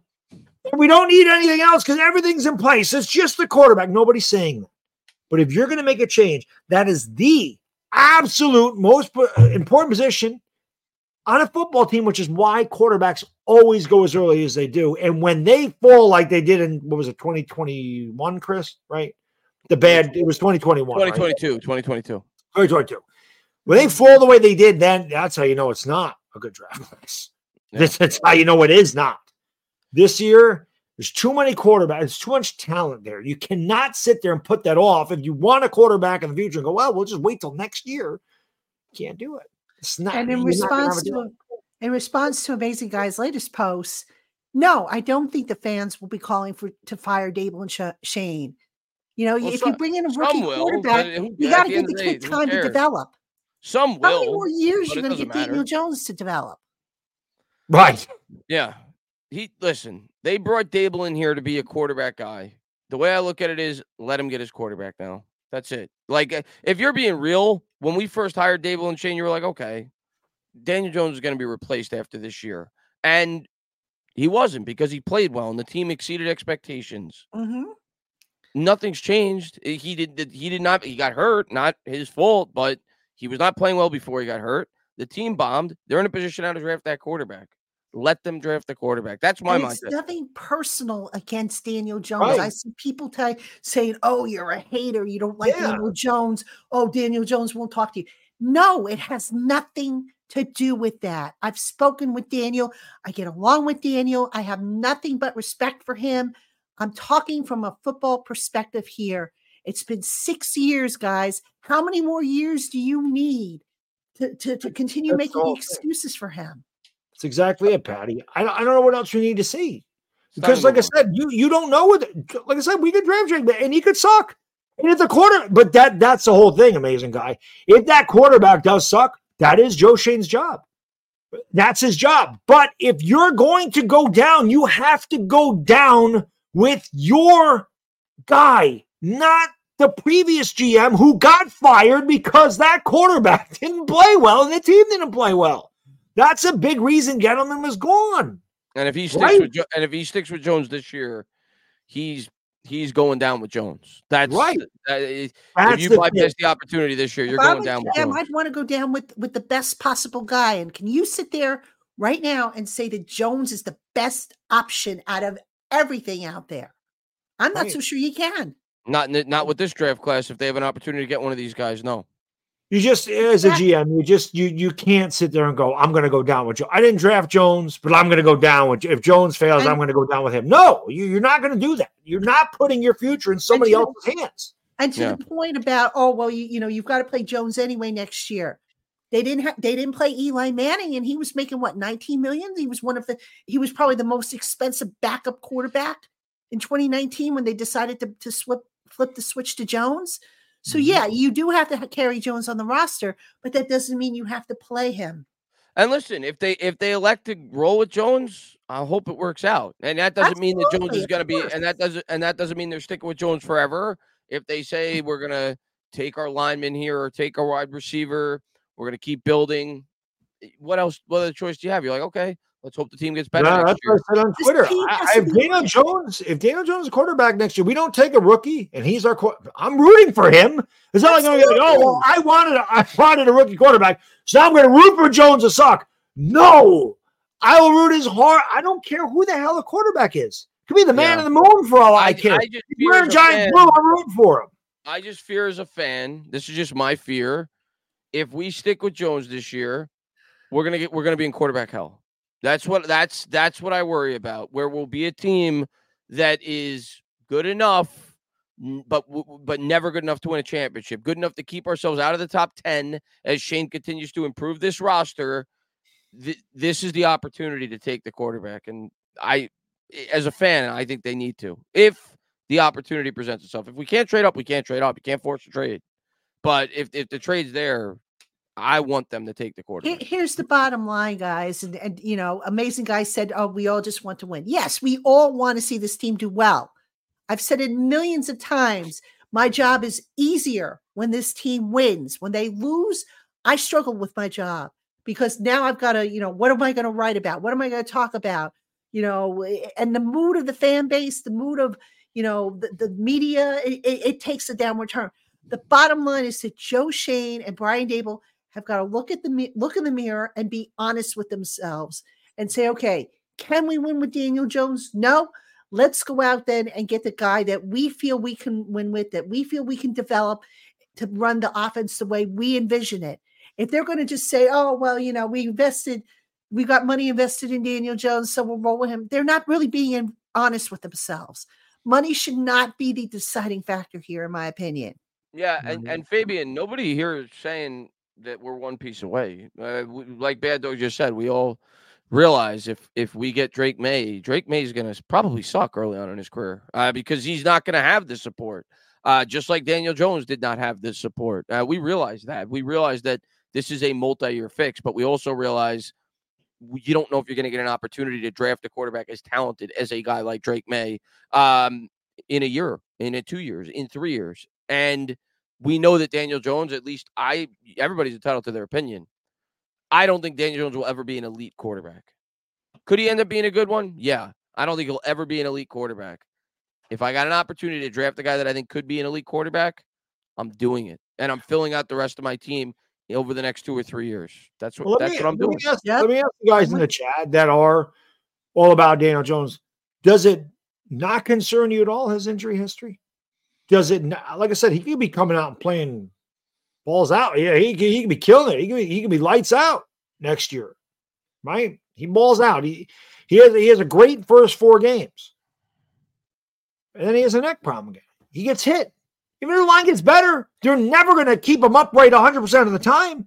One hit, he goes down. He's out for the year again, or he tears his ACL again. So, I mean, I don't. I'm not wishing that upon him, but the fact of the matter is, two neck injuries. Neck In three injuries years. freaking serious. That's not a pulled. That's not a soft tissue injury. That's serious. Torn ACL. They're major injuries. Does that not concern you guys at all? These are the same people, Chris and Patty, that tell me I don't want Penix because he has an injury history, but we gotta ride with Daniel Jones. How? This is what makes my mind blow, and I'm already a little crazy. And then I read this stuff, I'm like, I don't understand. How can you? How can you sit here and advocate for Daniel Jones and him being the future, but you're worried about Penix's injury history? I don't get it. I don't get it. Says said Peyton Manning won a Super Bowl with a broken neck. Did Peyton Manning have an injury history though? Or was that just a one off? It was a one off. Yeah, Okay. Daniel Jones has had I think his neck was broken when he won when he won the Super Bowl. Now Kurt Angle won the gold medal with a broken freaking neck, and I'll tell you that. I was a big wrestling fan back in the day. Yeah. But, uh, pretty So, sure I Peyton- mean- Hey, oh, oh, oh, real quick, let didn't mean to interrupt you. Um, when he had the neck surgery, uh, what happened to him? Did Indianapolis go hold on to the neck injury guy? And he's one of the greatest quarterbacks in the history of football. And by the way, the year after they let him go, he set the record for most touchdowns in a season. But Indianapolis realized we're picking at the top of the draft. We have an opportunity to draft an elite quarterback that could be the guy for the next 15 years if we fix the line, which they didn't, which is why he had an eight year career. But they went out there and said, Get me Andrew Luck. and how good was Andrew Luck? He was one of the top five quarterbacks in the sport Right. for those eight years. Right. So there you go. But that, And that's my point. They, they got rid of Peyton Manning. Like they want to use the Peyton Manning thing. They got rid of him. He's one of the Yeah. greatest ever. Daniel Jones ain't Peyton Manning. He may have ties to Peyton Manning, but he ain't him. an amazing guy, amazing guy saying the neck injury for DJ wasn't severe as the one in 2021. How do you know that? You know, what are you going based on the, the number of games he missed? A neck injury is nothing to screw around with, whether it's severe, whether it's i- i- if you've got a neck injury and you're being held out of contact, that to me is i- i- is significant. I don't care, you know, if, if it's season ending or whatnot. If you're being held out of contact because you've got a pinched nerve and he and I know I've had neck injuries. I had I I still deal with one where I get numbness down my shoulder. They are not fun and they you you, you just can't mess around with them. Yeah. Yeah, that's just that, that's just it ended David Wilson's career very early. Yeah. Neck injuries are nothing. It's nothing to mess around with. It just isn't. Peyton Manning had one. Uh, Daniel Jones already had two, and then he tore his ACL on top of it. So again, add add the slow processing speed, add the bad O line, and then add your quarterback, who one of his best weapons is legs, is now coming off an ACL tear. Yeah. You That, know, that- like I said, it's why I, again we we're deflecting here. We're deflecting. Well, Peyton Manning did this. My question wasn't what Peyton Manning did. You could have just answered no. Daniel Jones' injury doesn't concern me. You could have just said that, but instead we say Peyton Manning won a Super Bowl after his neck. And, Does and, and, Daniel Jones' injury history concern you? Because it certainly would concern me, and I'm sure it Mhm. concerns the front office. And I Yep. and I see and I see Anthony say you just answered that you proved the point. Luck had to retire early. Yeah, because they didn't fix the line. They had eight years to do it. The fact of the matter is, if they don't fix the line for Daniel Jones, he's going to fail too. Like no matter what they do with the quarterback, whether it's roll with Jones or trade up or draft the quarterback in this year's draft, if over the next eight years they don't fix the offensive line, yeah, he's going to fail. That's up to Joe Schoen to build the roster properly Correct. but you, you gotta if it's the most important position. Yeah, you have an opportunity to reset it and draft a guy with high upside. You do it. Yeah. And, and they will fix the offense. I mean, look again. Well, don't say need- that. Well, no, listen. You, you, Andrew Thomas is is, is going to be i- i- is we can agree he's a stud. We think John Michael Schmitz is going to be okay. I think it'd be The jury's still out on Evan Neal, obviously. You know, get get a couple. If you can get three solid guys, you can get by with two mediocre guys. I think on that offensive line. If they pan out, yeah, I agree. If they, well, I mean, Andrew Thomas, Andrew has Thomas panned has out. panned out. He has panned out. John Michael Schmitz, are you, you know, do you think he's been a bust? Mm, it's too, I'm too Up and early to tell. Here's Or what is I'll say about John Michael Schmitz. Here's what I'll say Very about John still Michael. out. He's been up and down, and he's been hurt. Yeah, I think he's going to be good. This is why I'm not going to Okay. over overreact with JMS, and, And I'm get- by And get better coaching in there. Yeah, That's the other here- problem here's what that I'll say, Patty. talking about. Here's why I'll say, Patty, and- and why I'm far from being saying JMS is a given. I felt better about Will Hernandez after his rookie year than I feel about JMS after his. So for me, I'm still he could be really good, but I got to see a lot more. Uh, so Andrew Fair Thomas, enough. I'm with you. I'm sold on Andrew Thomas. I'm sold on Andrew Thomas. Okay. So you, you know, you, you figure John Michael Schmitz takes the next step. And again, I do believe they're going to address the coaching situation. You find another solid offensive lineman. You hope, and I know this is a long shot, but you hope that the light goes on for Evan Neal. You can, you could probably get by with, like, like I said, is only. I think the scouting academy is where I keep. That's why I keep saying if you have three solid offensive linemen, that's mm-hmm. something we learned in the scouting academy. Yeah. You can have three guys, and then two. If you plug in two mediocre guys, that's going to give you a solid line. You go back and look at the 2007 offensive line that the Giants had 2007, 8, 9. Can you honestly say that all those guys were studs? Well, they were when they, they the were stud. a unit, as a unit, they the were. unit they were Right. Yeah. Snee, I'm talking individually though. Snee was a stud. Yeah. Okay, you can make a case for O'Hara, I guess. O'Hara, yeah. Was McKenzie was good. McKenzie was good. McKenzie was good. was good. Yeah. There were you. There were three right there. Then you had David Diehl and Richie Seubert. Mhm. Yeah. Can you know? So, so can you say they had five studs on that line? As a unit, they were studs, but yeah, no, individually, As a whole, not. yes. Yeah, they did not have five studs individually. Okay, yes, so yeah. that's what the Giants got to try and get towards. it I comes down to Evan Neal, in my opinion. That's the key. absolutely. That's Evan Neal the is the pivot point. Yeah, Absolutely. That's the key. absolutely. Fabian says, look at Washington going the rookie quarterback. You do realize Sam Howell was a fifth round pick, right? A fifth round- rounder. So Mhm. Uh, I'm going to take my chances with a top five quarterback over a fifth round quarterback. And Washington is not good. Mhm. And they have not been good at all. Yeah. At all. They've been terrible for 30 years. This is- They're, they're worse. They're worse off than we are. Not only have they been bad for 30 years, I think they've won 10 games three times in 30 years. Right. On top of that, they can't beat the Giants to save their life. Whether it's Jones, whether it's DeVito, whether it's Tyrod Taylor, whether it's Patty Trainer, Christiana Tana, Mad Dog, they couldn't beat us. We own Washington. And and But let's not compare Sam Howell, who is in his first year as a quarterback, sucked, with a team that is falling apart at the seams and going through a transition phase to, hey, we got to go out and get a dynamic playmaker. You can't tell me, looking at Sam Howell, and I know none of these guys are taking a snap in the NFL, but if I'm looking at Caleb Williams or Drake Maye and looking at Sam Howell, uh, talent gap's pretty obvious there. yeah. They're not even close. And some, Right. somebody, by the way, said all five of those offensive linemen that I, I referenced were, were Pro Bowlers. McKenzie never made a Pro Bowl. I just looked it up. Yeah. Diehl did. Diehl did. Diehl did. O'Hara did. Um, McKenzie did not. Did Seubert? Seubert, I'm trying to think. Did Rich Seubert make one? I'm trying to remember if he did. Let me look that up. I'm thinking he didn't, but I could be wrong. But I got to be honest, Pro Bowl is not, it's a popularity contest. Evan Yeah. Engram, Evan Engram yeah, made a Pro Seubert, Bowl. Seubert didn't make one either. Evan Engram made a Pro Bowl with one touchdown. Robert Tonyan had 11 touchdowns that you. You figure it out. It's a Right. all pro. If you're All first team all pro or second team all pro, that's legit. When you Yeah. hit that, you're that's legit. Yeah, That's legit. I mean, look, at- look at what they're doing now with Pro Bowl voting. Oh, I was gonna say, especially oh, on, on. Christmas Day and it counts for two votes. What's up with that? Yeah, that's what I'm saying. Especially Come nowadays. I don't even know what the Pro Bowl is anymore. It's It's a a- joke. Yeah, It is. all pro. Absolutely. Last year, absolutely. the, Ty, uh, Huntley made the Pro Bowl last year. He threw two touchdowns all year for the Ravens. He made the Pro Bowl. I mean, in 2000, I think it was 2010, Shaun O'Hara made the Pro Bowl and he was injured and missed half the season. Yeah. I mean, yeah. guys, that, that, that was a reputation vote. That was a reputation. Yeah. it really is. So, yeah. you know, Happens in don't- don't baseball tell me too, guys. I Pro think the Bowl. All Star team, it's it's popularity. Yeah. Yep, it absolutely is.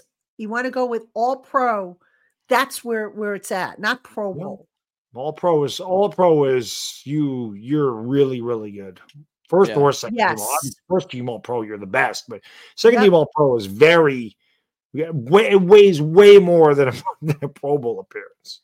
And Sean and Sean says, Tanner, were you sold on Andrew Thomas after his rookie year? Actually, close. Yeah, I remember making a video on it that I thought he was gonna be really good this, his second year, but I still needed to see more proof. And by no means am I saying that I think JMS is gonna be bad. I'm just saying I am in a wait and see approach. I, I don't know what he's going to be. Um, with Andrew Thomas, I thought that you saw over the course of that year he was getting progressively better in his rookie year. Especially after Colombo was gone. And you found out that he had the hurt foot and his talent was off the charts. And the coaching, yeah. yeah, I- Mhm. I- but I, I I still think JMS is going to be good if I had to pick one way or the other. But I just I'm just I got to see more evidence before I'm like I'm I'm sold. He's definitely going to be the I'm, center. high. I'm I'm optimistic about JMS. Yeah, yeah, yeah. I think ju- with better coaching, and also he had injury issues. Yep, And has yeah, shoulder and that damn push push year. crap. Yeah. Oh God, they got to get rid of that play. I hate that play so much. Yeah.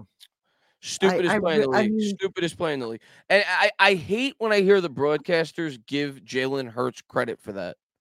Because it's like they're like, oh, he could squat 600 pounds. Saquon Barkley could squat 600 pounds. So if the Giants had the Eagles offensive line, we could do the same thing with Saquon Barkley. Eh, Taysom Hill could squat 600 pounds. The Saints could do that. But the Saints and the Giants don't have the Eagles offensive line. It's not Right. because Right. Hurts could Well, squat you know- 600 And that's pounds. exactly what happens. You see the beginning of that play, it's always it's a standstill, and then the Eagles offensive line falls forward. They always they're boom, and then going Hurts low. goes. They're Right. going low and they're becoming like a like a um a, a plow. Yeah. That's right. the effect. So and then he's also got three guys pushing him from behind. Yeah. So the low, the plow is what cuts out their legs. And oh, you know, I, I did Seattle come up with a, a way to stop the, that tush push where they sent somebody at the pusher, and they they went lower. Didn't they stop them on, on a, at least one time one uh, attempt? Maybe once. I, I think they need to I do what like Carl Carl Banks Banks' said. idea too. By the way, Yeah, they got Jump over the top of them and hit them. yeah. Hit him. I don't They care gotta- they draw have the to ban- they have to you ban know that You're gonna rule, get it anyway, but They have to ban that rule, and I understand people say, "Oh, if you, you should be able to do it." I mean, sometimes you have to make rule changes. They got rid of the shift in baseball. Like sometimes you have to make rule changes. They got to get rid of that play. It Doesn't belong. Carl Banks, uh, he, he, yeah, he took some fire on Twitter for saying that, and I laugh at the Eagle fans. They're like, "Oh, you're you're irrelevant." Blah blah blah. I'm like, number one, the man's a Hall of Fame nominee. He's a two-time All Pro. He's an All Pro. He's a two-time Super Bowl champion. Uh, it- that's not irrelevant. Number two, I love that Eagle fans get mad when your freaking head coach literally put bou- your old head coach, Buddy Ryan, literally put bounties on players to hurt them, including Lawrence Taylor, who said, "Oh, watch this, gonna have four sacks in that game." He never did that again. But Eagle fans don't know the guy. And I said, if you didn't just jump on the bandwagon in 2017 and know your damn Eagles history, you know that your head coach literally gave players money to try to hurt other players. So let's not talk about, oh, that's Carl Banks. Blah, blah, blah. Dog, not- next time you do a video about Eagle fans, let me know because that's going to be must see TV. the wor- uh, just they're, they're, they're the worst. They're the, wor- they're the worst. Worst in Dallas. They're the worst. Well, the Eagle fans are worse than Dallas fans because they're very passionate. They're very vo- they're like New Yorkers. And I always say Eagle fan, Philadelphia and New York are very similar. And we're very loud and, and we will defend our team and we'll be really hard on our team. And we we will defend our team to the you know, Cowboy fans, I feel like are more casual. They're not really based in one section. They're all over the country.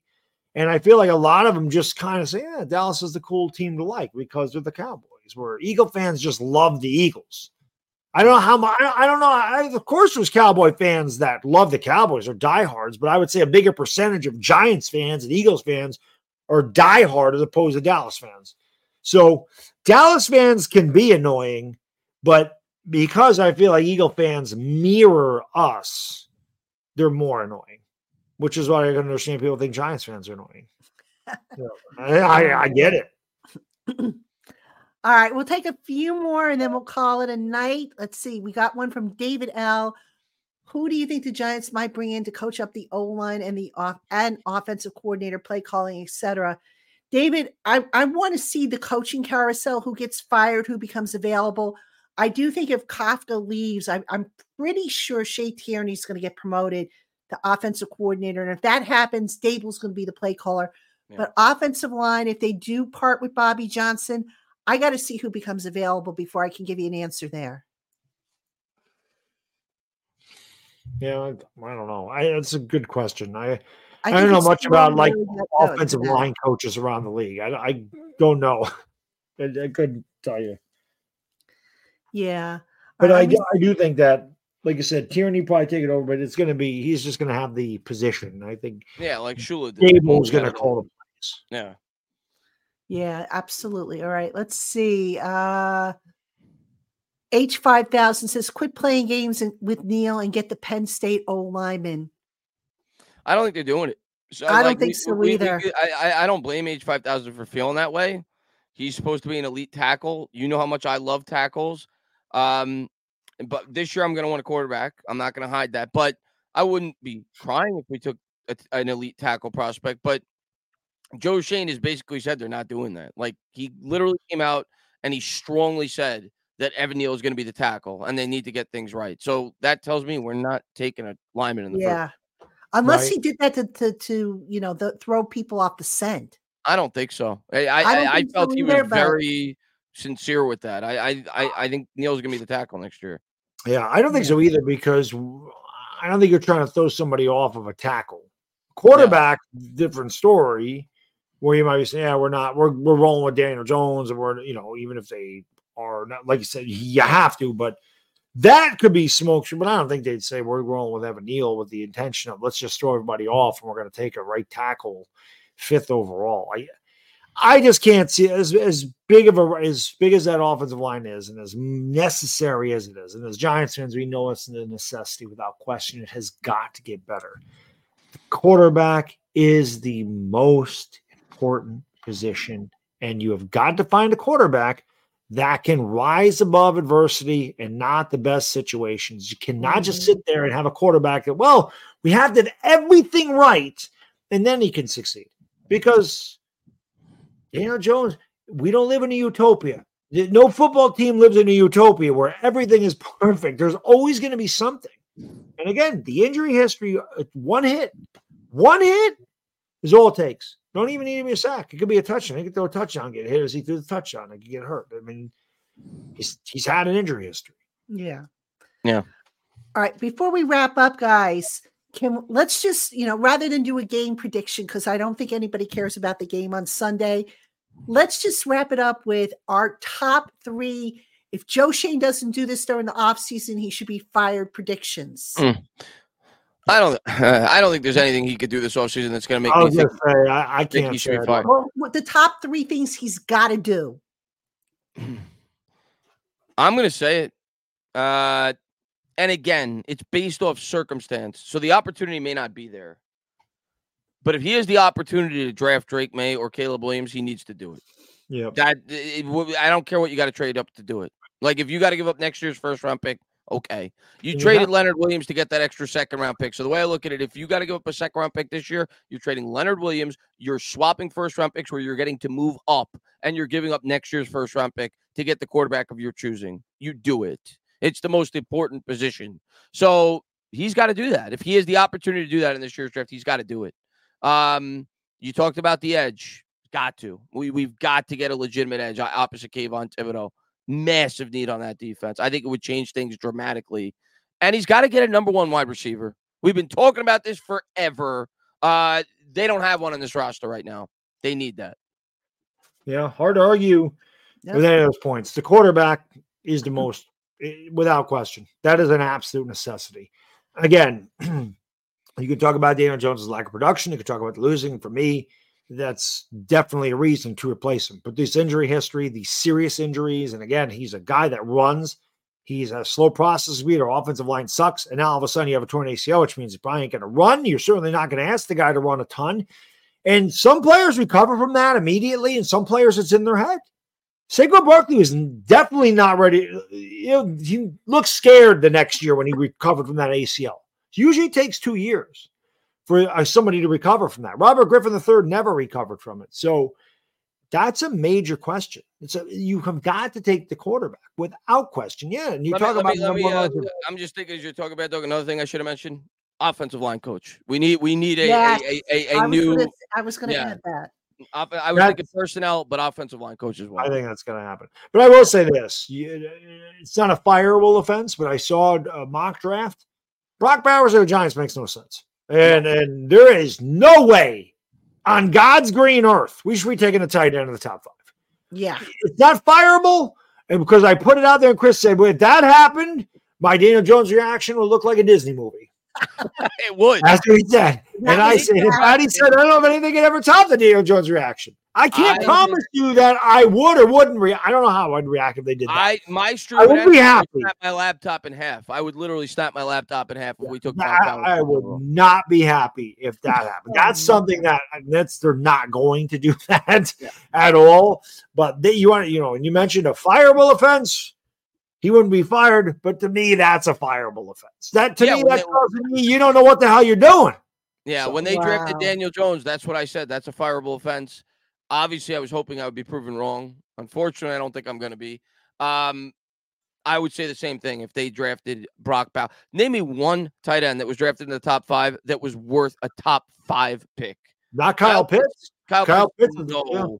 Uh, It's Kellen important. Winslow, no. I think he was a top five pick. Junior, I'm talking about. Yeah. No, didn't work out. So I I'll mean, stay away from that. Travis Kelce was a third round pick, The top three tight Yeah. ends in the league were day three picks. right? Kittle, him, uh, Mark Andrews, I think was maybe a day three pick. Like, no, no, Right. do not draft a tight end with the fifth pick. Right. And then somebody on Twitter's like, oh, well, well, I'm thinking about Mark Bavaro. Mark Bavaro was the 100th overall pick.